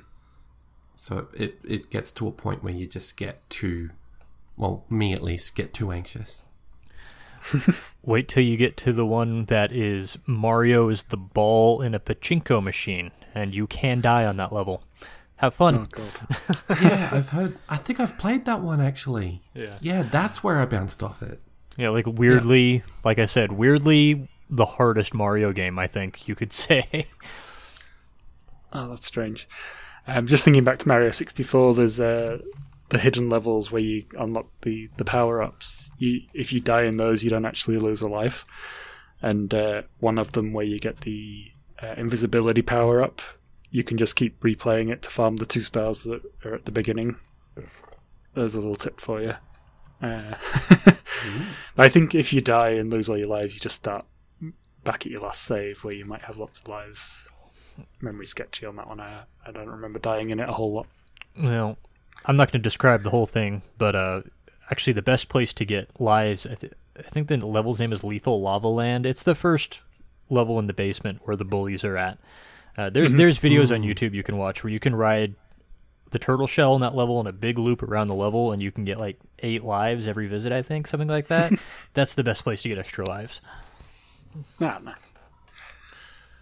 That's it for Sunshine. We'll we'll come back more into that once we've all played it a bit more. It'll be interesting to see if Tori gets stuck at the same part. Count on it. Um, I'm looking forward to find out if I get stuck at the same part. okay, uh, Super Mario Galaxy. Uh, possibly the only Super Mario sub-series I've never played. Uh, I only picked up a copy for Wii recently. Uh, found it at a good price in a second-hand store. A lot of confusion about how you play Super Mario Galaxy on the Switch. So you can play it with the Pro Controller, gyro controls uh, that replicate the uh, Wii's remote controls, which uses infrared, of course. Um, so you actually angle the controller to move the cursor around the screen. Uh, in the gameplay terms, that means you use the cursor to collect star bits uh, using that cursor, uh, and this seems like a good compromise to, to get that functionality in. Uh, and you can also use the touchscreen for that purpose if you're playing handheld. How do you do the waggle like spin attack thing with the Pro Uh, controller? they- There's two So they- options. they've- Yes, so they've mapped it to Y, hmm so you can press a button, uh, or you can waggle the controller. Okay. So I've just been defaulting to the button press because I hadn't even considered that wasn't a button press. The um, doing it the waggle way actually feels quite unresponsive for some reason on this, and I don't Uh, know if it always a- al- was unresponsive. It's just Uh, I tried tried it. I didn't have a problem with it. uh, it's I didn't feel it was. like actually playing and trying to attack enemies with the waggle. It just felt because you know you, you move it one way and then back, and that's a waggle. Mhm. I remember on the Wii you can kind of do like a small flick to do it, and this one feels like you actually have to like get a good shake in. Yeah, I didn't really notice any problems with that, but I have just been using the button because it's my preferred preferred method of playing video games. So in this one, the level design, know, you still have like your hub world with with different worlds. and this, they play out as like multi-planet galaxies that you need to work your way through. You land on the first planet, then you you know explore it, and unlock its secrets. You find the star launcher, which will then send you to the next planet, and then eventually, you know, you might get to the end boss. You can go back in as with the other games to get other other stars.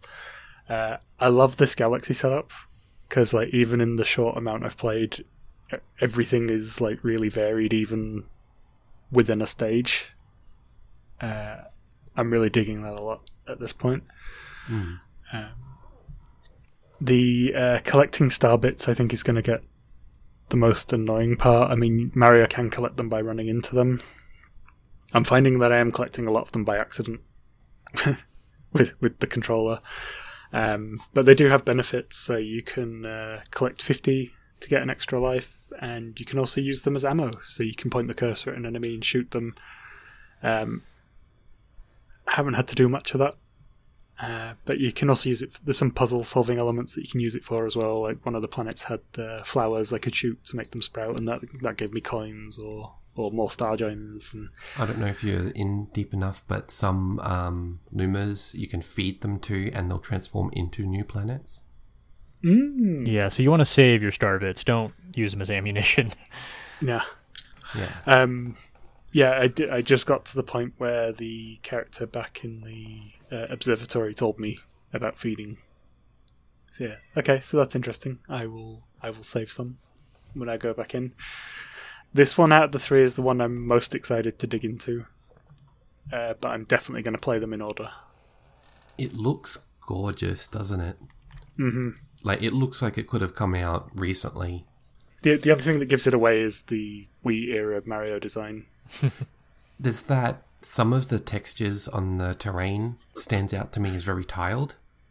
Mhm. Because again, this is Wii, which was technically a CRT era console with the Mhm. with how they design things.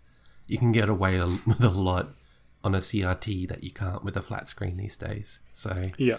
Yeah, but, But- even still, I remember when this game came out, there were people saying this is a Wii game that looks like an Xbox 360 game. yeah, it, it holds up. Nintendo know how to pick their art styles. So yeah, I, I like like this one a lot so far. I kind of wish I had played it originally. I just it was it came out in that phase where I didn't have a Wii. Hmm. Yeah, so I finally get to put that right. Shame Galaxy Two isn't on the package. Uh, No, but surely they'll do something like a standalone release or something. Yeah. But yeah, I'm the same. Knowing that these are all running on emulators, like I see this means it's inevitable to all kinds of Wii games get ported. Like Metroid Prime trilogy, it's going to happen now. It's it's not a question of when. It's a, it's not a question of if. It's when. And Super Mario Galaxy Two, I'm sure will come at some point. let's just talk briefly. Uh, people were disappointed that they're emulators and not natively run, and and all that sort of stuff. I my my thought is this definitely feels like a low effort port job, but also with that purist attitude, I'm not particularly angry about that either. It's low effort, but like how much more effort could have they have put in realistically? Like what more can you want other than just playing some classic Mario? Yeah, like some of the stuff I've seen, you know, where people are pointing to what fans have done, you know, with the big data leak, and it's like, yeah, but they're going in and they're modding the game and they're, you know, replacing textures, and at at that point you're at a, you know, a severe like remake territory rather than, uh, you know, a collection of classic games. So- Yeah, well, I think people forget that the term remaster basically means just updating the original assets of what you already have. Because it comes from like a film term, which it basically just means taking higher resolution pictures of the original physical film reel. Uh, so yeah, I'm I'm not upset about that uh, as a package. Uh, like yes, they they could have put more effort in and made things look nicer, but also you know they're classic games for a reason. Yeah, it goes into the whole ship of Theseus thing. Like, at, at what point, if you start replacing so many parts, does it become a new thing, not not the old thing? so, Yeah, in some interpretations of the idea, the less you change, the more pure to the original it is. I think is the direction they went. um, I think the thing where they could have gone the extra mile is the extras. Like the soundtracks are there, but I would have loved some like you know concept art or Even you know, trivia. factoids and stuff. Yeah. Yeah. things like that. So I think I think it's a good package. Um, I'm just interested to see what happens when that uh, period of sale ends and what they're going to do after that. we shall see. Okay, uh, so the last thing we're going to talk about is uh, Hades, which Tori and Andrew have been playing. So Hades, um, Supergiant Games, who have made Bastion and Transistor. Those are the two that I can think of. I think there's another one, Pyre. Yeah, Pyre. I've never played it. I don't know if it's on Switch yet. It's not, which is why I've never played it. Yeah. Um, Transistor is one of my favorite games, and Bastion kind of bounced off it. It felt like a much slower paced game. But at a at a glance, it's basically an isometric top down hack and slash. If you've played Transistor, it's not so much like that. In that Transistor kind of let you program your moves ahead of time, whereas this is much more just pure hack and slash. So what I appreciate about this one is what the the setting, the world of it, actually kind of gives a sort of in-game explanation for why you, play it the way that you play it. Because, as the name suggests, it's about Hades.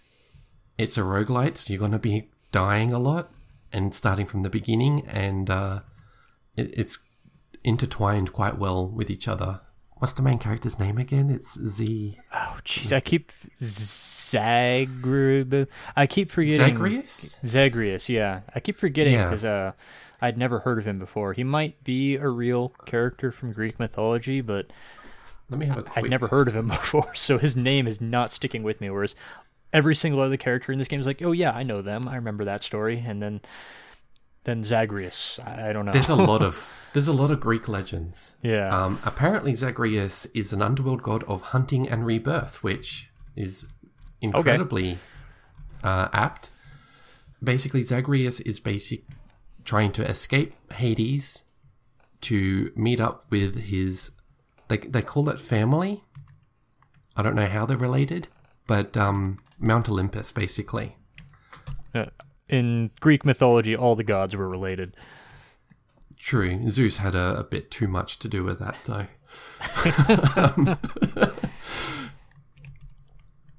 they're actually trying to help you get to them as well. So they can only kind of do so much for you in Hades. Like their influence doesn't really reach Hades, the realm that is, too well. So you kind of just get temporary buffs from them. So as you go through, you'll you'll discover different um, Olympian gods will give you different buffs that will. Um, it, it seems to be random each time as well, and there's different rarities for each of these buffs. Really, just to make your run more, they give more, more power through that specific run. You'll lose all your buffs from the gods when you die, and that's a big part of the game. Is that because you're the son of Hades, when you die, you just start at the start, and Hades gives you, he'll hassle you for trying to escape, but he'll let you. You know, I think he finds it amusing or something. Uh, my reading is he finds it a bit wearying, but he's too apathetic to do anything about it. Uh, Yeah. yeah. He's Like basically like, go on, I don't care. You're not gonna get far. But Yeah, I don't think he knows that the Olympian gods are kind of giving it, them, giving him a leg up. No, they don't. And the G- Greek gods being the way they are, they're kind of petty and backstabbing. So they're they're kind of working against Hades behind his back here. Uh, Oh yeah, it- they're not a- so much trying to help you so much as just you know giving Hades a bit of a hard time. but I like that Hades is just you, you come and you kind of climb out of that pool of blood and you come up and Hades is just doing his paperwork. You know, it's all a bureaucracy, isn't it? yeah. Ha- have you actually stood there and watched him doing his paperwork? No, does he uh, have like specific animations? No, but like that. There's a long line of spirits coming out of that pool that Zagreus always goes into when he dies, and he's just passing judgment on each spirit in turn. You never hear what the spirit says. The spirits that are down in the House of Hades at at the very bottom level of the underworld where the game begins and where the hub is at uh, is just full of newly dead people, and they have these little icons that come up that show their mood.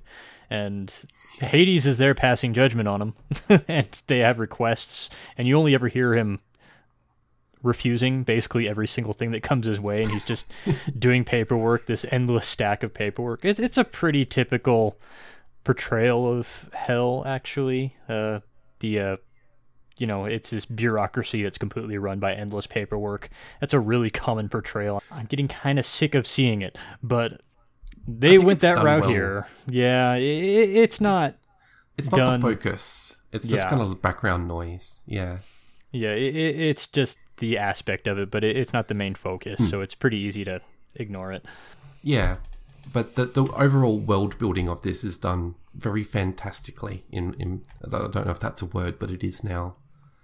It's coherent. Um, I think a lot of people are aware on some level of Greek mythology, whether it's through like a Disney film or if it's through studying it.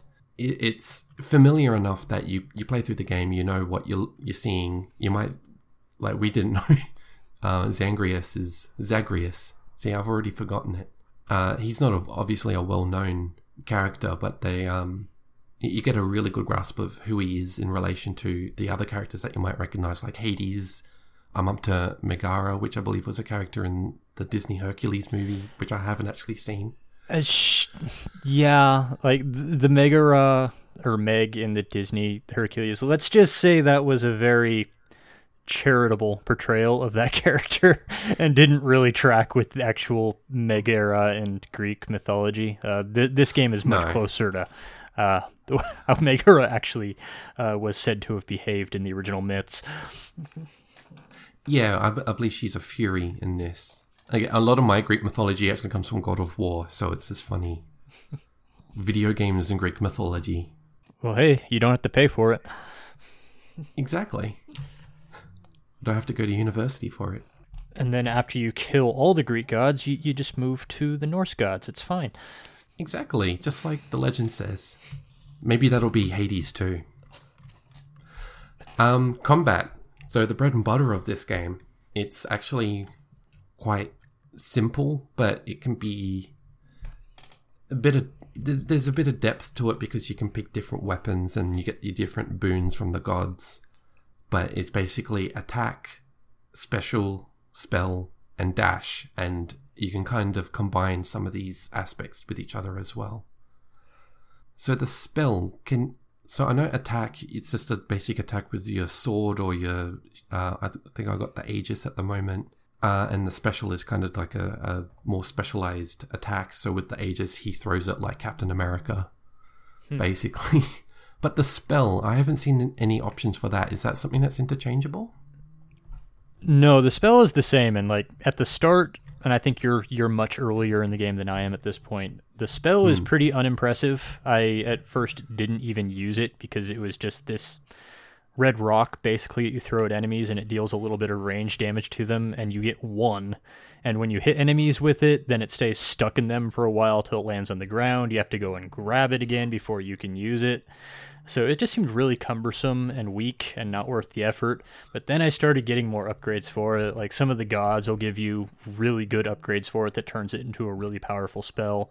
And also some of the upgrades you can get for Zagreus later on also increases damage that he deals against enemies that have uh, the spell the projectile is called the oh, Bloodstone. Okay. Yeah. So you're like a mark for death, sort of. Yeah. You, you, throw the Bloodstone at an enemy and it sticks in them, and there's a little icon that appears on their name. And if you have the upgrades for Zagreus, then you deal increased damage to those enemies. So once I got those, I use the Bloodstone all the time. It's kind of like the first thing I do in combat now is hit an enemy with a Bloodstone. Okay, so that kind of leads into the next part, which is going through the dungeon and finding collectibles to upgrade Zagreus both on like individual runs and in between uh, runs as well. Because as we said, you die, you go back to Hades. On the way back out into the dungeon crawling, you go through your room and there's a, a mirror where you use, I think it's the darkness. Is yeah, you, the darkness currency. Yeah. Yeah, which gives you more. Um, so th- I, I think there's like a big list. The ones that I have, you can upgrade it. So every time that you clear a room, you get a little bit of healing, and each rank is just another health point. And another one where when you die, you defy death and you kind of revive with half health, which is um, very good for boss battles if you can save it for that far. I think that there's another one another two on my list, but you can upgrade for more. Is that where you find the upgrades to the spells, or is that what's yeah, the it, it's in the second tier on the mirror, which you need. The next item, the chthonic keys, and there's all kinds of things that are locked up in in the House of Hades and in Zagreus's room. Like you can use the keys to get more weapons. You can use it to upgrade the mirror, so you have more of Zagreus's attributes you can upgrade. Uh, main thing I'm trying to get right now is keys, so I can have all that stuff upgraded.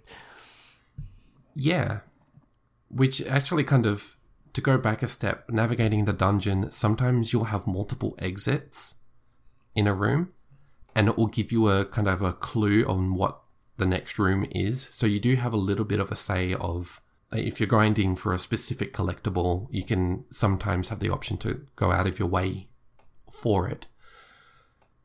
Uh, and when you clear the room, you get that item. So darkness, chthonic keys, nectar. I don't fully understand yet. Nectar is a gift uh, that you can give to characters that improves your relationship with them. The relationship values are, are two tiered. Like you can talk to a character in the House of Hades each time you die and you revisit, and also, each time you ac- accept a boon from one of the Greek gods while you're actually in the dungeon, you'll also improve your relationship with them.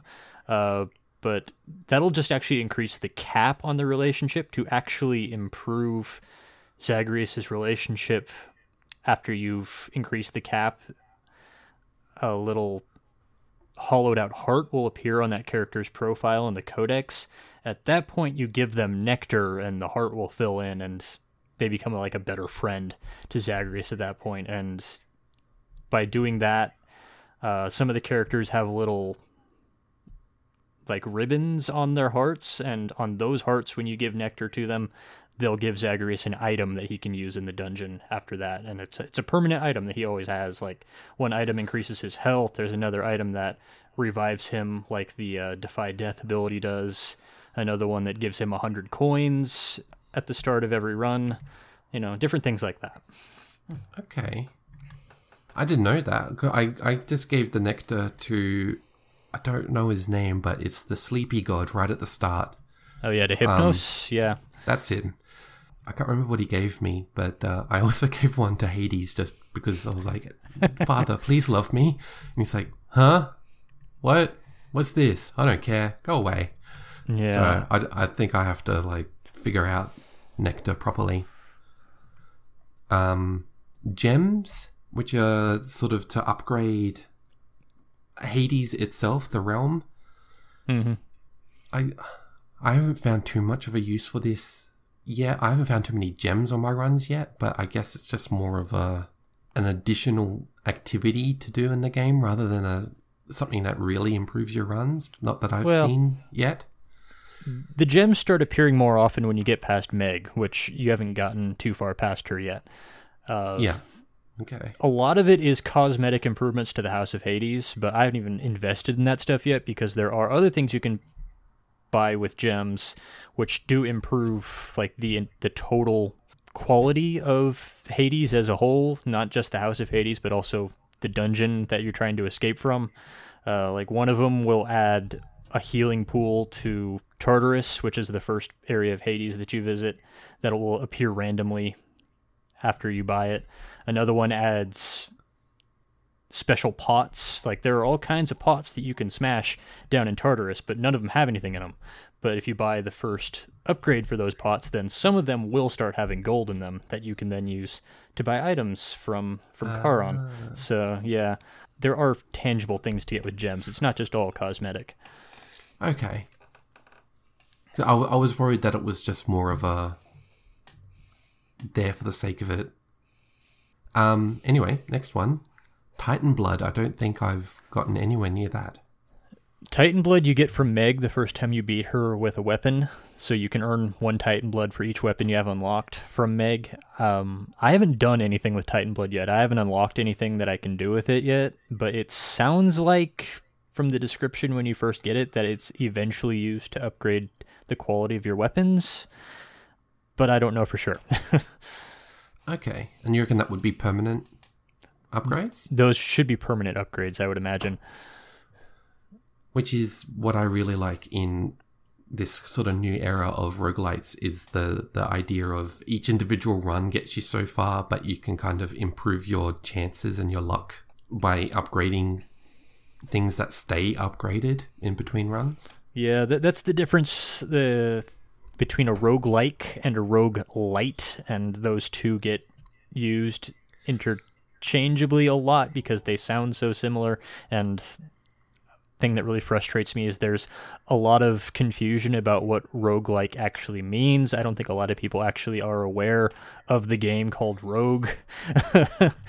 and uh, Yeah. yeah, but that that that's the hallmark of a rogue light is even if you have a really bad run, you still got something out of it that represents a progression forward.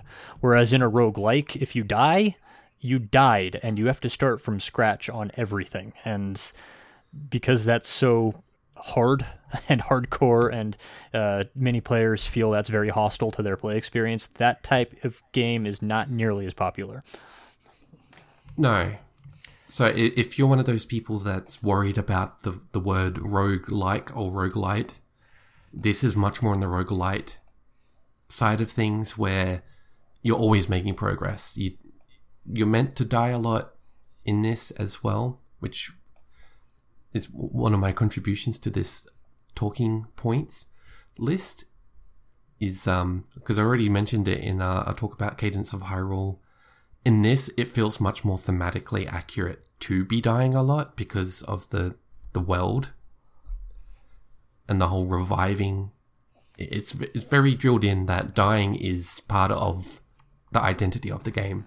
So it it felt totally fine dying in this. Mm-hmm. Yeah, and when you die, like you die very easily at the start, but you also accumulate resources like the Chthonic keys and the darkness that you use to enhance your character. And when I first started playing on launch day, like I could barely beat Meg, like literally. I'm very close. Yeah. Like it, it would be a several minutes long fight, and I would be like right at death's door when I finished her. But now with my character significantly upgraded, I've got several tiers down on the mirror now, and all those upgrades unlocked, and I've got fancy weapons, and also because I've played and died so much that my skill and my knowledge of how Meg works has just improved so much. Now I can get her down in less than a minute with barely any effort and not taking much damage. And that that's really how a roguelite is supposed to work. That's how a well-designed one is supposed to work. Like if you are playing a roguelite and you're putting in a sincere effort and you're still dying constantly against the same low level enemies, that's probably a problem with the game and not with you. Yeah. And typically, when you die in this game, you get a really good sense of what killed you, what you could have done. It's it's not just random.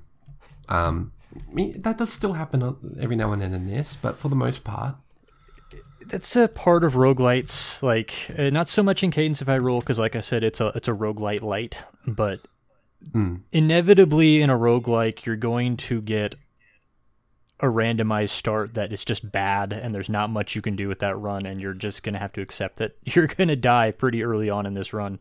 And hopefully, in the next one, you'll get a better first item that will get you off to a better start, and you'll be able to make much more progress. Like roguelike veterans, especially like the people who play Binding of Isaac, they already know like how everything synergizes, all the drops, what works together, what works really well. And if like the first item they get doesn't fit into like this preset set of items that that are good, they will immediately restart the the run because they already know it's going to be a failure. But I haven't gotten there into Hades, and I, I would hope that you know the roguelites would get to a point where that wasn't necessary, where like everything was viable. Uh, maybe Hades is that game, but I don't know. I haven't gotten that deep into it yet. Yeah, well, from what you're explaining about the gems, what I like about this is that you're kind of evolving, not just with the character, like the powers, the character's powering up. So are you with your experience of the game, but you're also kind of adapting the, the environment and the levels as well. So it's it's uh it's a game where everything is building up. My reading of this game is it's Bastion as a roguelite. Like this game plays so much like Bastion, it's funny. yeah, I think maybe I have to just replay Bastion. So I don't know why I bounced off of that one when I love Transistor. Yeah, I was kind of laughing when you said that. What did you say about Transistor and Speed? I don't know.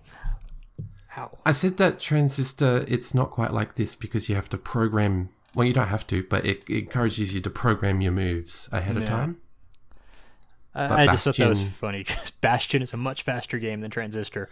So maybe I just did not get that far into it. Yeah. but yeah, speaking of Bastion, uh, so Supergiant have a very distinct flavor of their games as well, and uh, a lot of it's very evident here. Um, the 3D isometric, as we mentioned before, that's probably like the biggest indicator that it's a Supergiant game, but also the the art style, I suppose. Yeah, everything's hand drawn and it looks really painterly and elegant. It's a nice it's a nice aesthetic and it, it's always immediately apparent when you're looking at a Supergiant game. Yeah, it, it's an interesting combo of the art style with 3D animation that actually it takes a while for you to realize that it's not all 2D animated it, it, it looks like it's just really well done 2D animation until you start seeing certain things kind of deform that only 3D animation does. In fact, I'm not entirely convinced that this is all 3D. I'm sure some of the backgrounds at least are just 2D, but the character models are 3D. Yeah. Like it but the point is is that it's such a coherent art style that it just it's hard to pull apart. Uh, the soundtrack as well. I haven't been playing with music too much actually. Um, this has been a Switch Lite play it while watching something sort of game for me. which is probably a bad thing because the music in these games are usually absolutely gorgeous. Yeah, especially Bastion. I really like Bastion's soundtrack. I was a little hmm. disappointed with Hades' soundtrack at first because Tartarus uses a lot of heavy metal, and I'm just really tired of playing games set in hell, and the soundtrack is heavy metal. But once you get past Meg, the soundtrack diversifies, so I was like, oh, okay, this sounds more like a Supergiant game now. yeah, but I'm looking forward to that then. yeah, not my favorite soundtrack from them so far, but there are some moments there. Like there's a you run into Eurydice in a lower level of, of the dungeon, or a higher level, I should say, since you're going up out of hell, and uh, she has an entire like vocal performance, which is another thing that Supergiant always has in their games. There's always a character who sings, and Eurydice Yeah. is here to do that. I'm looking forward to that then. Because the voice acting, off the top of my head, Bastion and Transistor both are very, very sparse with their um, diverse cast of characters that talk. Because I think in Bastion it's just the narrator, and then I think it's the same guy voicing a sort of semi more diegetic narration role in um, Transistor. Yeah, I I hadn't think thought about it. that, but they, they did have very limited casts. This is a much broader cast for a Super Giants game. I, I hadn't thought about that before. Yeah, because I think just about every character that has a name in this speaks, and um, some of them are in in person. So like Hades and Zagreus and all of the other people in Hades have speaking roles. But then also every time that you get a boon from an Olympian god, they have a little bit of flavor dialogue as well. But uh, for the most part, it's just the protagonist, uh, Zagreus, just talking to himself, kind of explaining things directly to you, the player, a lot of the time. It's like that soft fourth wall break where they're, if this was a real person, they wouldn't be speaking out loud about these things, but they're doing it for your sake. Well, I don't I don't think you've got there yet, but there's actually a point where the narrator, because there is a narrator in this game too, just fully breaks hmm. the fourth wall, and then Zagreus hears what the narrator is saying and realizes a plot twist that he's not supposed to know about. And I was very confused. It was like, what is going on now? it's like it's going like Stranger Than Fiction now at this point, and it's it, it was a strange sequence, but didn't really surprise me from this from a Supergiant game either. So I, I, did notice one part where they're kind of, it was almost like a Stanley Parable sort of situation where um, you can examine certain objects in the game and the narrator will explain what this is or the backstory. And if you cut him off, uh, Zagreus one time just went, Yeah, I heard it. well, I was listening, something like that. I haven't skipped through any dialogue, so I haven't seen that. But I think Bastion did stuff like that too, where if you ran past the narration, then the narrator would comment on it. So yeah, very typical for their games. Oh, yeah, good sense of humor about, you know, being self aware of what a video game is. And how many players do not care about your story. It's, it was a cheeky little Easter egg that, yeah, impatient people like me, because I, I read through the thing faster than the narrator was speaking, so I just went, yeah, got it. And then, yeah, Zagreus went, yep. Same, same way. But story wise, I'm still very early on, so my understanding of the story is Zagreus is trying to reach Mount Olympus to reach them. They want to help him get there too. That's about it. Uh, is there more fleshing out of it? After you beat Meg, um, the next time you die after beating her, then there's a cutscene back in the House of Hades that is a flashback that will show you why Zagreus is trying to escape Hades. He he has a slightly more interesting reason than getting out just to go to Mount Olympus because he wants to. Uh, that's where he wants to go, and there's a person he wants to see, but he has a a more interesting reason than I hate you, devil dad. so, uh, Yeah. Yeah, like Okay. the more you play and the more characters you talk to, the more you learn about the situations that are going on uh, in Hades and why Zagreus is behaving the way he is. But really, the, my immediate impression was that Zagreus is kind of just like a spoiled brat, and his dad is just really exasperated with him. And I was Yeah. more I was more on Hades' side, really, in this relationship, but Okay. yeah, like, things are still developing. So maybe I'll come over to Zagreus' side by the end of the plot. Maybe not. We'll see. I mean, my understanding of Greek mythology is that there's no such thing as really a good guy. It's just everybody has their own interests, and that's all they care about. And even when they help somebody else out, there's a ulterior motive. yeah, everybody in Greek mythology is kind of a jerk. Uh, they're really self-involved, uh, with with some exceptions. Like Athena is usually pretty benevolent, but she was the god of justice. So yeah, uh, and like Hades.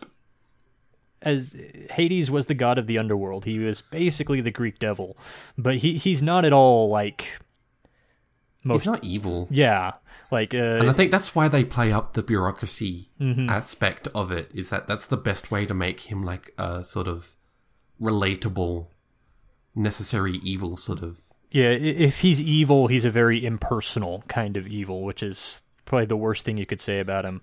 Like, but like the Disney Hercules again, that version of Hades shown in there is very atypical for how Hades is normally portrayed in Greek mythology. And in fact, the modern devil, much of the imagery from the modern devil actually comes from Poseidon, not from Hades, especially the trident. The trident was Poseidon's weapon. So, Oh, I didn't know that. yeah. Yeah. That makes sense, yeah. Speaking of all of these characters, um, I haven't really looked into it yet because I've just been focused on gameplay, but uh, there's a codex that has more information about these characters. Yeah, there is. Uh, Achilles is down there in the House of Hades too, and he's kind of Zagreus's mentor and taught him how to fight. And he also gives Zagreus his codex, and the codex fills in as you fight more enemies and you get more items. And this is works exactly the way the codex in uh, in Bastion worked. So uh, that that's kind of where my main focus on the game has been has been filling in this codex because it tells you exactly how many more of this item you need to get to fill in the next thing on the codex. Or if you want to fill in the codex entries on the weapons you can use you have to kill a certain number of enemies. It tells you how many more enemies you need to kill. That is the kind of obsessive stuff that really gets me stuck on a game. So most of my time has been spent browsing through the codex, finding the next thing I want to start farming so I can get the codex entry maxed out. And there is a codex entry for everything. Like you have to talk to this certain amount of character this number of times. You have to get a boon from this god this number of times. Uh, Wow. codex is great. I love it. So it's almost like a. I mean, it's a codex first and foremost, but it's also like a, an achievement system in game as well. Basically, yeah, it's it's a meta progression system, and it unlocks entries written by Achilles in character, commenting about what all these people are like, and all these weapons, and how the weapons behave, and their place in in history and things. It's a it's an interesting thing to look through. I bet he doesn't like the uh, bow and arrow too much then. I haven't used the bow and arrow that much, but I would imagine not. Yeah. so different weapons and items, kind of different combinations of all of these uh, powers, basically. Kind of in. There's a playstyle for everyone, really. Like we were just talking about the bow and arrow, I could not get behind it. I've stuck with the Aegis so mu- so far, and I'm finding that certain abilities work better with that sort of style of gameplay as well because it's a much more in your face weapon. So doing things that kind of increase knockback, not actually that great for a weapon where you need the enemy right in your face most of the time. Yeah, exactly. Like uh, I use the sword at the start, the which is the weapon Zagreus starts with, um, and then I filled its codex out, and I was like, I really like the sword, but I don't want to use something else. But I also want to keep filling in codex entries, so I reluctantly switched to the next item, which is the spear, and then like less than half a dungeon run later, I was like, oh wait. the spear is actually really good. I like this weapon even better. I'm hoping I'm going to have a similar experience with the with the bow and arrow when I get to it. I think the spear's the next one that I'll be getting. Um, I only bought the the bow and arrow because it was cheap. Yeah, And I thought, I might as well go in order, and I bought it, and I used it for one run, and just died in like the second room. it's it takes a lot of getting used to, and uh, I didn't take the time. but yeah, overall, I think um, it does a really good job of kind of tying in the gameplay with the game world. Um, it does a good job of giving a story reason for just about everything, and kind of poking fun at everything it can't like with like you were saying the narration sometimes kind of pokes fun at it but uh, yeah you, you're enjoying it so far you're nearly at the end I made it to the final boss uh, because I basically I found a really broken combo with with the spear. So I was I was uh, I called it the fully auto death stick because uh, the spear. Uh, there's one of the items you can find down in the dungeon is the hammer of Daedalus, which upgrades your weapon. And the upgrade I chose for my spear was as long as I hold down the attack button, my character will just keep stabbing really really fast. And oh so it'd be like a jab like in Yeah. smash brothers or something yeah, but just just fully auto just by holding down the weapon. And then I was taking a lot of boons from the goddess to increase the the damage of my basic attack, and then I just kept getting uh, pomegranates, which is another item that you can find in the dungeon Yes. that increases the power of your boons. I just kept pumping those pomegranates into my attack boost. So I was basically just walking up to enemies and just holding down the Y button until they died. and it worked really well. but just just my unfamiliarity with the the mechanics of the final boss, I, I couldn't get past it, which I was kind of disappointed by. But I made it to the final boss. yeah well i have a long way to go i'm still on like the first real boss of the uh, of the game which is meg and even though i'm having trouble with her i nearly got her down. Normally in a roguelite i have trouble because of the aspect of continuously dying. And i feel like now that i've learnt my lesson through cadence of hyrule but also the sort of setting of this one where it's hades it's where you go when you die it makes sense to start over and over and over. This is the first time that i feel like i'm actually starting to get addicted to a, a roguelite hmm, hmm, hmm. Like, I hadn't thought about that before, but yeah, this would probably be a really good entry point for a roguelite if you've never played one before or you, you've been put off by them before. Like the way this game portrays like each of Zagreus's escape attempts as like a consistent part of the narrative, not like i i- it's a failure, but like a failure that is part of the story and was always supposed to happen. It's kind of portrayed that way. It makes it a little easier to swallow repeated death versus Exactly. yeah versus like binding of isaac where like even though it has a persistent progression system where when you where when you unlock something it always is available in the dungeon after that. When you die in binding of isaac you, you do feel like you're going back to zero every time you start over which can be demoralizing if you're not in the mindset of playing a roguelite. Yeah, I think even uh, Risk of Rain uh, 2 specifically had that sort of thing where you unlock items that will continue to show up, but you're starting from absolutely scratch every time. Um, that's kind of the midway point, and this is much more in the end of you're going to die a lot, and you're meant to, and dying uh, it actually gives you an opportunity to kind of spend what you've just done in a way to get further next time if you get a good um, procedurally generated run at least. But yeah, highly recommend it. Very well polished. The only people I would really recommend this to is to people who both like roguelites and like Bastion. Um, outside of that, you know, Venn diagram of people, I I can't guarantee that anybody's gonna like this kind of game because uh, roguelites are the kind of games where you either like them or you don't, and I don't know if this is gonna convert anybody. But I like them and I like this game. I think it's definitely going to convert um, Supergiant fans into roguelites at the very least.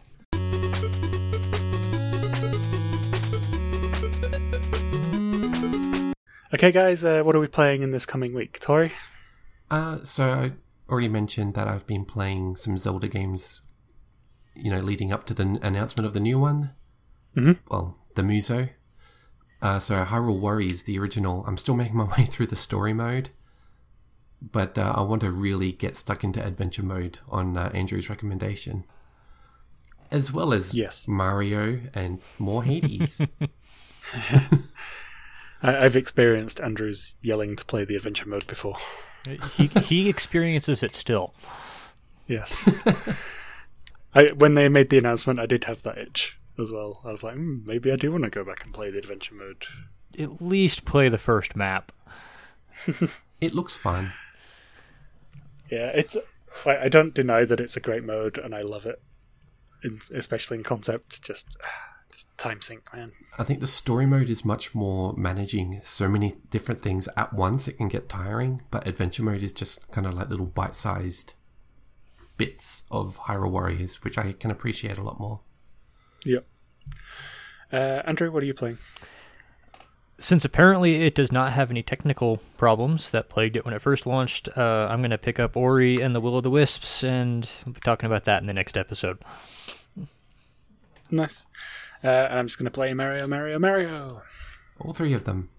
Yeah.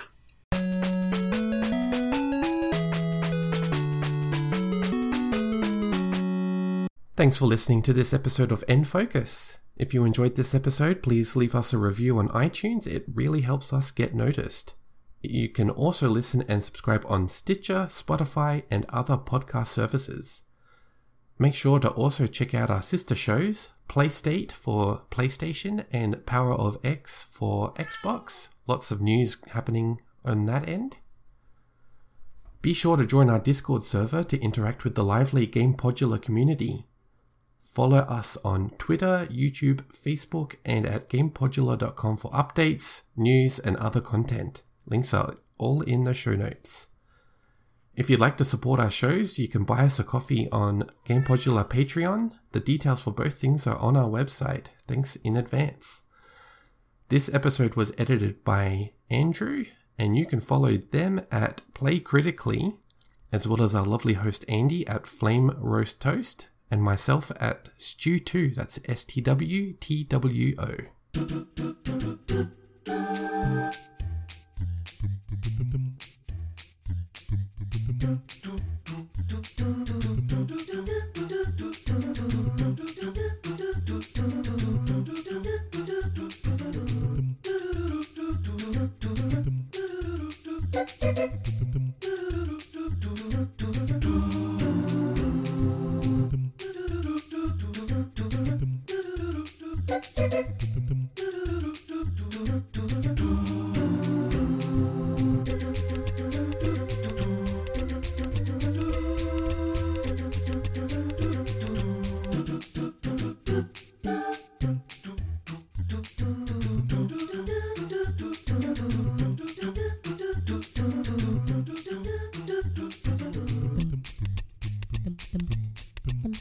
bum, bum,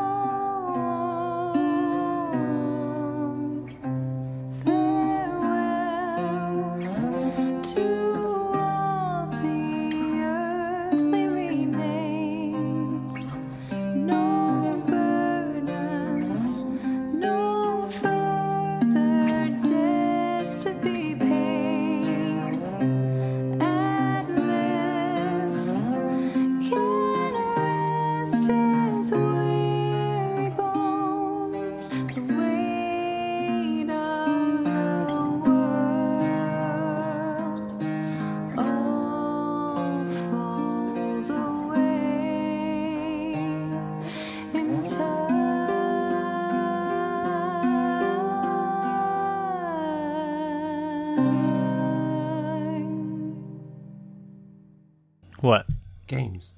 Why? Games. What? Games. So I think that's it. Yeah. Free sausages though.